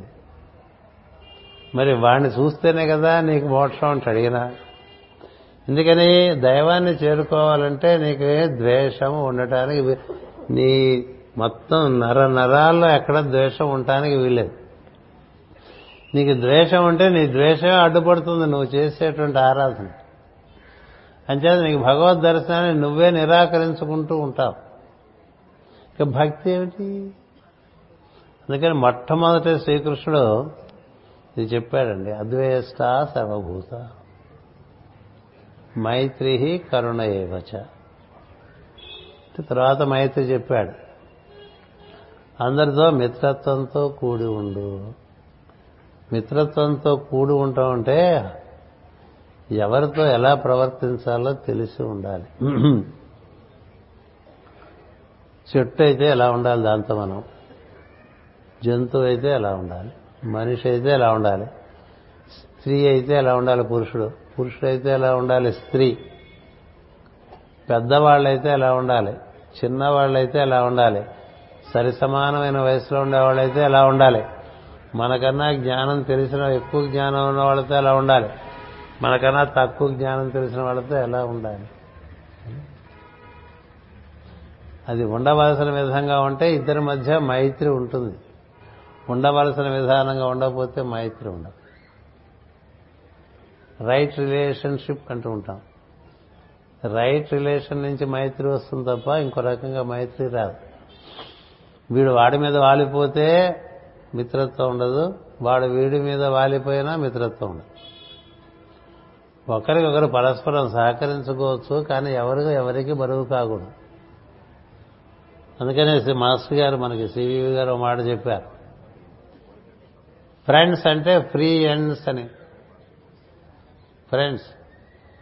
వీఆర్ ఫ్రెండ్స్ అంటే అర్థం ఏంటంటే there is a free end అంటే ఎవరు ఎవరిని బంధించరండి.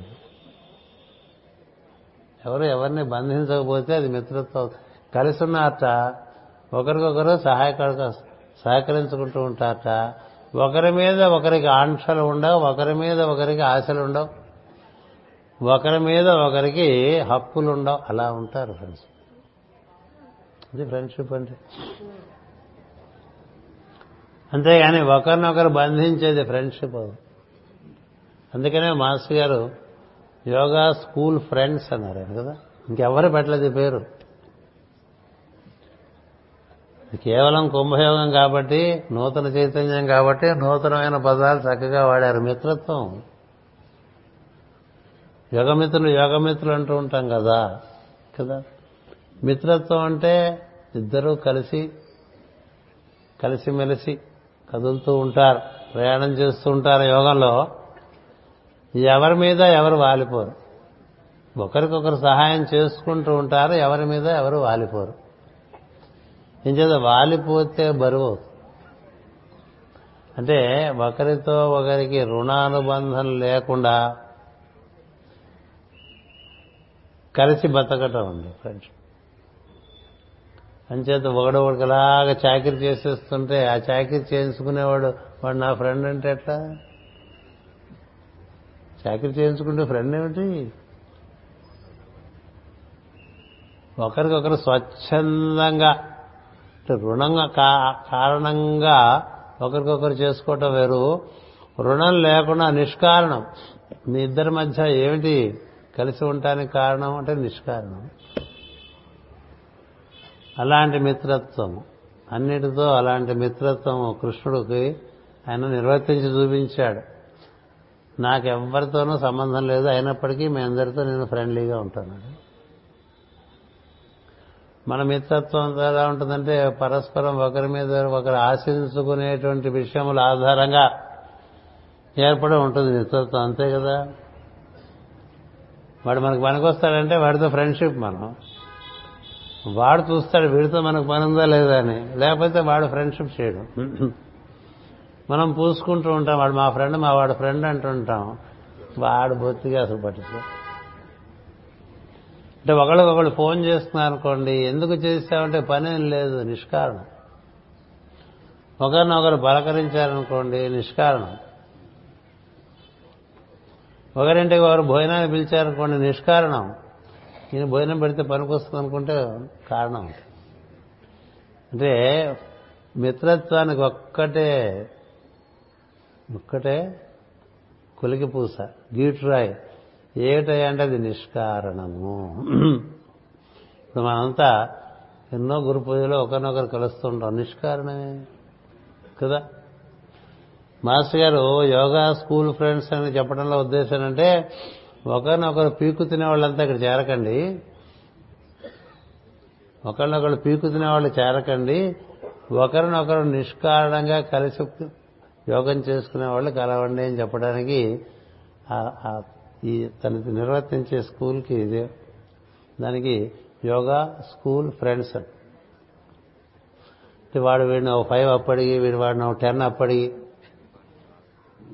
ఇదేగా మనకి రుణానుబంధం ఉన్న చోట మిత్రత్వం ఏమీ లేదు. మిత్రత్వం అంటే అది నిష్కారణంగా ఉంటుంది. అలా నిష్కారణ మిత్రత్వం నువ్వు కనుక అంటే ఏంటి? నువ్వు ఎవరిని? దుర్వినియోగం చేసుకో. నీ చుట్టూ చేరిన వారిని. నువ్వు దుర్వినియోగం చేయలేదనుకో వారు నీ నీ దగ్గరికి రావడానికి ఉత్సాహపడతారు. మనం వచ్చిన ప్రతివాడిని ఏదో ఒకటి అడుగుతున్నాం అనుకోండి పారిపోతుంటాం. అంతేగా? ఇప్పుడు ఎవరు ప్రతి ప్రతివాడిని మనం గోకుతున్నాం అనుకోండి లేదు వచ్చిన వాడికల్లా ఆడకుండానే బోధ చేసేస్తున్నాం అనుకోండి ఇంకా రారు. అమ్మో వెళ్ళాడంటే వదలనుకుంటా కదా? మాకు యూనివర్సిటీలో ప్రొఫెసర్ గారు ఉన్నారు ఆయన ఇలా వస్తుంటే ఈ పక్కలో ఈ పక్క స్ట్రీట్లోంచి వెళ్ళిపోతుండేవాడు స్టూడెంట్స్ కోలీగ్స్ కూడా ఎందుకంటే వచ్చాడంటే ఇంక వదలడు. ఇంకా మరి ఎలాగ ఉంటే ఎలా ఉంటుంది ఇప్పుడు మిత్రత్వం ఏమిటయ్యా నేను వస్తే అందరూ అటు ఇటు వెళ్ళిపోతారు అంటూ ఉంటాడు. ఎందుకు వెళ్ళిపోరు? నీ బట్టే కదా. ఎవరిని కోరి కలుద్దాం అనుకుంటారు ఎవరిని వద్దనుకుంటారండి దాన్ని బట్టి చూడండి. కొంతమందిని కోరి కలుద్దాం అనుకుంటారు. ఎందుకు? నిష్కారణం కొంతమందిని వద్దులే బాబు అనుకుంటారు. అలా మనకి ఈ మిత్రత్వము చాలా పెద్ద అంశం అది. చిన్న విషయం కాదు. ఇలా ఐదు నిమిషాలు చెప్పగలిగేటువంటి విషయం కాదు. మైత్రేయుడు ఆయన ఎవరు? జగద్గురు మైత్రేయుడు అంటే మొత్తం సృష్టితోనే మిత్రత్వం సాధించినటువంటి వాడు. ఇంకో ఆయన ఉన్నాడు విశ్వామిత్రుడు. విశ్వమునకే మిత్రుడు ఆయన ఎందుచేతంటే గాయత్రి మంత్రాన్ని ఇచ్చి మొత్తం లోకానికి ఇది మత్స్యలోకాన్ని ఉద్ధరించినటువంటి వాడు. ఇంకా అంతకన్నా మిత్రుడు ఎవరున్నారండి? ఈ ఈ మిత్రత్వం అనేటువంటిది సోదరత్వానికి సంబంధించినటువంటి విషయం. అందుకని ఒకరి అందు ఒకరికి అనురాగము ఒకరి అందు ఒకరు ఆధారపడకుండా ఉండేటువంటి అనురాగం. కృష్ణుడు నేను అందరికీ మిత్రుడినే అంటాడు. ఎందుకని కృష్ణుడు ఎవరి మీద ఆధారపడ్డాడు కానీ అందరితోనూ ఆప్యాయంగా ఉంటాడు. అర్జునుడు కృష్ణుడికి చేసింది ఏముందండి? అర్జునుడు కృష్ణుడికి చేసింది ఏముంది? ఉందేమన్నా అయినప్పటికీ నా ఫ్రెండ్ అంటాడు ఎవరు? కృష్ణుడు అర్జునుడిని. వీడు నా ఫ్రెండ్ అంటుంటాడు. అనుకున్నాడు ఓహో మనం ఫ్రెండ్ ఆయనకని. కదా? ఆయనకి అందరూ ఫ్రెండ్సే. వీడు ఇప్పుడు ఈయన ఫ్రెండ్ అంటాడు ఆ పక్కన జరగలేదు ఆవులు తొలగిపోయాడు గేదెలు తొలగిపోయాడు కుర్రాడు అంటే వీడు నా ఫ్రెండే అంటాడు. ఇప్పుడు ఇంత అర్జునుడిని ఫ్రెండ్ అని ఇప్పుడు ఈ ఆవులు గేదెలు తోలుకుపోయేవాడు కుర్రాడిని కూడా వీడు ఫ్రెండే అంటే వీడికి ఎట్లా ఉంటుందండి? ఆయన మిత్రత్వం అందరితోనూ అలాగే ఉంది పక్షులతోనూ వృక్షాలతోనూ జంతువులతోనూ మనుషులతోనూ దేవతలతోనూ. ఎవరు ఫ్రెండ్ కాదు కృష్ణుడికి? చెప్పండి. కంసుడు కూడా ఫ్రెండే ఆయనకి. ఎంత నవ్వుతాడు చూడగానే ఎరా బాగున్నావా? అన్నట్టుగా. వీడు చూడగానే ఆయనకి గుండె పెరిగిపోతుంటుంది ఆ నవ్వుతూ కదా? కృష్ణుడు యొక్క మిత్రత్వం ఆలోచించుకుంటే చాలా ఆశ్చర్యంగా ఉంటుంది. ఎవరు కాదు? అందరూ. అక్రూరుడు వస్తాడు. కదా? అక్రూరుడు వస్తూ చాలా ఆలోచించుకుంటాడు. అది ఈయన మధుర తీసుకెళ్ళడానికి వస్తాడు రేపల్లి నుంచి. కంసుడు పంపిస్తాడు వాడిని పట్టరా ఇక్కడ తీసుకొస్తే చంపేద్దాం అంటాడు కంసుడు చంపేద్దామని చెప్పడు కానీ అక్రూరుడికి తెలుసు ఎందుకు పిలుస్తున్నాడు? తీసుకొస్తుంటే అక్రూరుడికే లోపల బాధ వస్తుంది. అరే మనం వెళ్తున్నాం వీడు దేవుడు అంటున్నారు. ఆయనకు అదో డౌటు. అవునో కాదు? దేవుడైతే నేను ఈ పని మీద వచ్చానని తెలిస్తే ఎంత నా గురించి ఏమనుకుంటాడు ఫీలింగ్ వచ్చేస్తుంది అక్కడ. అక్రూరుడు సమస్య ఏంటంటే మనలాగే ఫీలింగ్ ఎక్కువ ఆయన గురించి అని మహాభక్తుడు సందేహం లేదు. కానీ తన గురించిన ఫీలింగ్లు ఎక్కువ. ఏమనుకుంటాడా కృష్ణుడు? ఏమనుకుంటాడా కృష్ణుడు? ఎందుకంటే సర్వజ్ఞుడు తనేమో రథం తీసుకుని వస్తాడు. కంసుడు రథం పంపిస్తాడు. కృష్ణుడిని బలరాముడిని పట్టరమని ఎందుకు వస్తున్నాడో తెలీదా? కృష్ణుడికి తెలిసే ఉంటుంది. తెలుసుంటే నేను ఇలా మంచి కారణం మీద రావట్లేదు కదా? కంసుడి దగ్గరికి తీసుకెళ్ళడంలో కంసుడు ఆహ్వానించడంలో ఉండేటువంటి దురుద్దేశం కృష్ణుడికి తెలియకపోతుందా? తెలిసే ఉంటుంది. తెలిసే ఉంటే ఏమనుకుంటాడు కృష్ణుడు నా గురించి? కంసుని పంపున ఏ తెంచినాడతడు అక్రూరుండని చూసును దుష్టుండని చూసును ఎట్టి ఉన్నతి గావించునో ఏ క్రియను పలుకునో నా భాగ్యం ఎట్లున్నదో అనుకుంటూ వస్తాడు. నేను వస్తే దుష్టుడు వీడు అని చూస్తాడా? నాకేమైనా మర్యాద జరుగుతుందా అక్కడ ఆ రేపలదో? అసలు ఎలా పలకరిస్తాడో? నా భాగ్యం నా కర్మ ఎట్లా చచ్చిందో అనుకుంటాడండి. అలా రకరకాల భావాలతో మధుర నుంచి రేపలకి వచ్చి అలా రేపల్లో ప్రవేశించి నందుడు గృహం ముందు నిలబడంగానే ఎంత పిల్లవాడండి? కృష్ణ పదకొండేళ్ళ వాడు. అక్రూరుడు బాగా పెరిగినటువంటి వాడు మధ్య వయసు ఇంత అక్రూరుడు రథంలోంచి దిగొచ్చి కృష్ణుని చూడంగానే కృష్ణుడు రెండు చేతులు ఇలా చాపుతాడండి కౌగులించుకోవడానికి. చిన్నపిల్లవాడండి కానీ చిన్నపిల్లవాడు కాదుగా. రూపం చిన్న తప్ప. అది చిన్నదేవుడి పెద్దదేవిటి అన్ని నువ్వు. అనోరణీయాన్ మహతో మహీయాన్.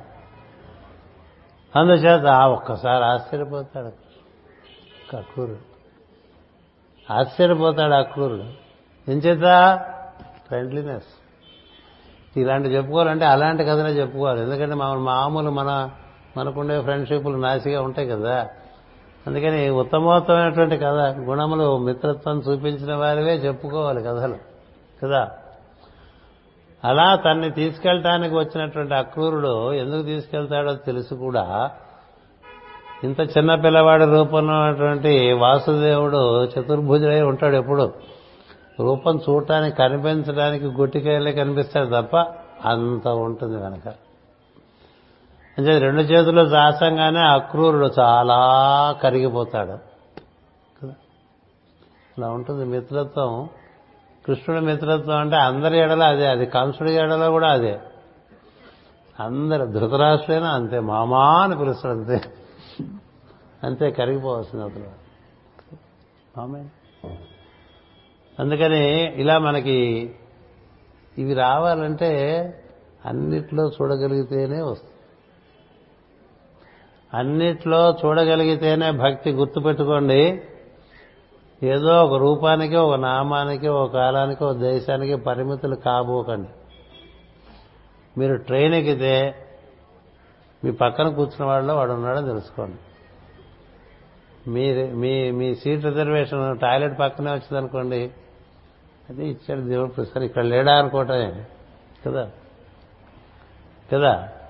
నేను చెప్పే కదా సతరగాచి బండి లేకపోతే ఏపీ ఎక్స్ప్రెస్ ఇలాంటి వాటిలో కంపార్ట్మెంట్లోనూ వాడే ఉన్నాడు. నాసి కంపార్ట్మెంట్లో మన వాళ్ళు వస్తూ ఉంటారు పాపం బెంగళూరు నుంచి పడి.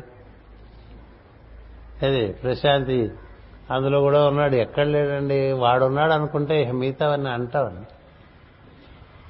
వాడితో ఉన్నాం అనుకుంటే మిగతా అంటావు. వాడితో ఉన్నాం అనుకోకపోతే చాలా అంటేస్తాయి మనకి. అందుకని వాడితో ఉన్నామన్న భావన మనకి సద్యో మడి అది. అప్పటికప్పుడు మడిగట్టేసుకున్నట్టు అయిపోతుంది. బట్ట కూడా మార్చక్కల బట్ట కూడా మార్చక్కల ఎన్ని బట్టలు మారుస్తా మడికి? భావం దైవంతో ఉన్నప్పుడు నువ్వు మడండి భావం దైవంతో కూడి ఉండక ఉన్నప్పుడు మైలైపోతూ ఉంటావు. అందుకని ఎంత మడి బట్ట కట్టుకున్నా దైవంతో కూడినటువంటి భావాలు ఉంటే మైలే. అందుకనే బట్ట మార్చాలా బట్ట వేసుకోవాలా ధవళి కట్టుకోవాలా పంచ కట్టుకోవాలా లుంగి కట్టుకోవాలా ప్యాంట్ వేసుకోవాలా జీన్ ప్యాంట్ వేసుకోవాలా? వాడుతూ ఉండు. అందుకనే మనకు నియమాలు లేవు. మీరందరూ తెల్ల బట్టలు వేస్తూ రావాలి. మన సంఘానికి వచ్చేప్పుడు నియమాలు ఏమున్నాయి? లేవు. తెల్ల బట్టలు వేస్తూ రావాలనే నియమం లేదు. లుంగీలు కట్టుకోవాలని నియమం లేదు. పంచలు కట్టుకోవాలని నియమం లేదు. కదా? కాస్త ఒళ్ళు కప్పుకు రండి చెప్తాం. చూడాలి కాబట్టి అంతే. చూడాలి కాబట్టి ఒళ్ళు కప్పుకు రమ్మంటాం. అంతే తప్ప జీన్ ప్యాంట్లు వేసుకున్నా పర్వాలేదు టీ షర్ట్లు వేసుకున్నా పర్వాలేదు. ఎలా అయినా ఉండొచ్చు. ఎందుచేత?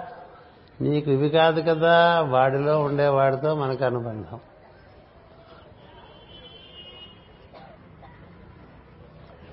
అందుచేత మైత్రి ఇలా మనకు కొన్ని ఉదాంతాలు చెప్పుకుంటూ మనం దైవీ గుణాలు తెలుసుకోవాలంటే అవి సద్గుణాల రూపాల్లో దర్శనం అవుతుంటాయి మనుషుల్లో కానీ అన్నిట్లో కానీ ఆ గుణములలో ద్వారా మనం దర్శనం చేయవచ్చు దైవాన్ని అన్నిట్లో అలా గుణముల ద్వారా దైవాన్ని దర్శనం చేసి గుర్తు గుర్తిస్తూ ఆయనతో అనుసంధానం చెందానుకోండి అది సగుణోపాసనం అవుతుంది.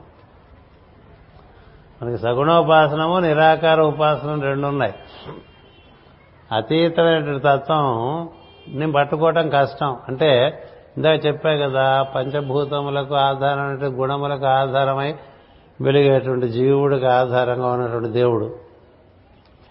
ఇలా పొరలన్నీ మనం ఒలుచుకుని లోపల ఉండేవాడిని గుర్తెచ్చుకుంటూ ఉండాలి. అది కొంచెం కష్టం. కానీ అందులోంచి కొన్ని చక్కని గుణములుగా వ్యక్తం అవుతూ ఉంటాయి. దాని ద్వారా ప్రతి దాంట్లోనూ ఒక గుణం ఉంటుంది. పిల్లికి ఒక సద్గుణం ఉంది. కుక్కకో సద్గుణం ఉన్నది చీమకో సద్గుణం ఉన్నది దోమకో సద్గుణం ఉన్నది. ప్రతి వాడిలోనూ చూస్తే ఏదో సద్గుణం కనిపిస్తుంది. సద్గుణం లేదు ఏమీ ఉండదు. అలా ఆ గుణం పట్టుకుని వాళ్ళ ఉండే దైవాన్ని అనుసంధానం చెందటానికి ప్రయత్నం చేయటం సగుణోపాసనం. సగుణోపాసనం అంటే గుణముల ద్వారా సద్గుణముల ద్వారా ఏ అవి దైవాన్ని ఆశ్రయించి ఉంటాయి కాబట్టి ఆ గుణముల ద్వారా దైవాన్ని చేరుకునే ప్రధానం ఒకటి.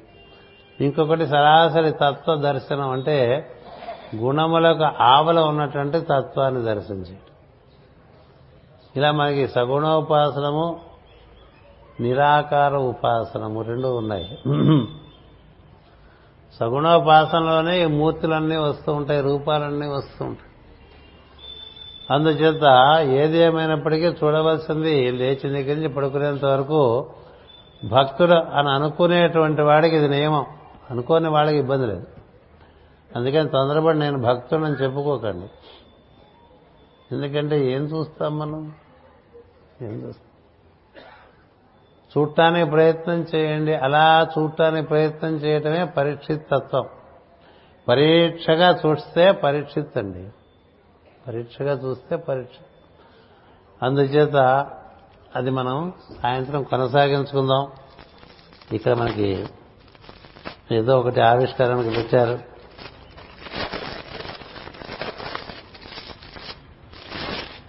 మనం భాగవతం ప్రతి ఆదివారం ప్రవచనం చేసుకునేది అది భౌగోళికంగా అందరూ వింటూ వస్తున్నారు. ఈ భాగవతం ప్రవచనం చేయడానికి ముందు భాగవతంలో పద్యాలన్నీ చదువుతూ ఉంటా కొంతవరకు. ఆ చదివేవన్నీ ప్రింట్ చేసేమని చాలా మంది అడిగారు. ఏ ఊరు వెళ్ళిన వాళ్ళు మీరు భాగవతంలో చదువుతున్న పద్యాలు మాకు ప్రింట్ చేసేవ్వండి మాస్టర్ గారు క్యాసెట్ కూడా చేసేవండి నేర్చుకుంటామని. అందుకని దాన్ని ఈ విధంగా ఈసారి ప్రింట్ చేయడం జరిగింది. ఇవన్నీ గంగునాయుడు గారు సోదరుడు. మాస్టర్ గారు నాకు ఇవ్వండి అవకాశం. రఘుపతిరావు గంగనాడు గారి భక్తి క్రమం అనుకుంటా. రఘుపతిరావు అని మా సోదరుడు ఉన్నాడు నా దగ్గర చదువుకున్నటువంటి వాడు చార్టర్డ్ అకౌంటెంట్. ప్రస్తుతం విశాఖపట్నంలో స్థిరవాసం ఏర్పరచుకున్నాడు. అతడు అతడు ఇది మీరు వేసేస్తే బాగుంటుంది మేమందరం చాలా రోజుల నుంచి అడుగుతున్నాం అని నన్ను ఒక నెల రోజుల క్రితం కోరితే అప్పటికప్పుడు కూర్చుని ఆ పద్యాలన్నీ ఒక చోట పోగేసి ఇంకా చాలా ఉన్నాయి అన్నీ వేస్తే చదువుకోవటానికి మీకు వీలు సులభంగా చదువుకోవడానికి వీలుగా ఉండేవన్నీ వేశాం అందుచేత ఇవి మీకు ఆసక్తి ఉన్నటువంటి వారిని ఉన్నవారందరూ కూడా వీటిని మీరు అందుకోవచ్చు. అది ఒకటి. రెండవది మన వారందరికీ ఒక సంతోషకరమైన వార్త ఏంటంటే మనం ఎవరైతే మన మూల పురుషులుగా మన ఆరాధన చేసుకుంటూ ఉన్నామో మాస్టర్ సివివి గారు వారి యొక్క మనవలు ఈసారి గురు పూజలకి సతీ సమేతంగా వచ్చారు. వారిని ఒకసారి వేదిక మీదకి రావాల్సిందిగా నేను కోరుతున్నాను. మిమ్మల్ని అందరికీ పరిచయం చేస్తాను. జయకుమార్ గారు వారి సతీమణి. ప్రస్తుతం కుంభకోణంలో ఉండేటువంటి మాస్టర్ గారు పైకి వచ్చారు మాస్టర్ గారి యొక్క యోగా స్కూల్ దాని యొక్క బాధ్యతలన్నీ తామే భుజస్కంధాల మీద వేసుకుని నిర్వర్తిస్తున్నటువంటి వారు. మనం కుంభకోణం వెళ్ళినప్పుడు కూడా మనకి ఎన్నో రకాలుగా సహకారం అందిస్తున్నటువంటి వారు. వారు ఈ రోజున మనకి మన గురు పూజలకి రావటం జరిగింది సతీ సమేతంగా. అంచేత వారిని మాస్టర్ గారి యొక్క ఆశీర్వచనంగా.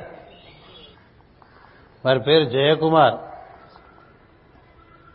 నువ్వు అది కప్పేస్తావా? సార్.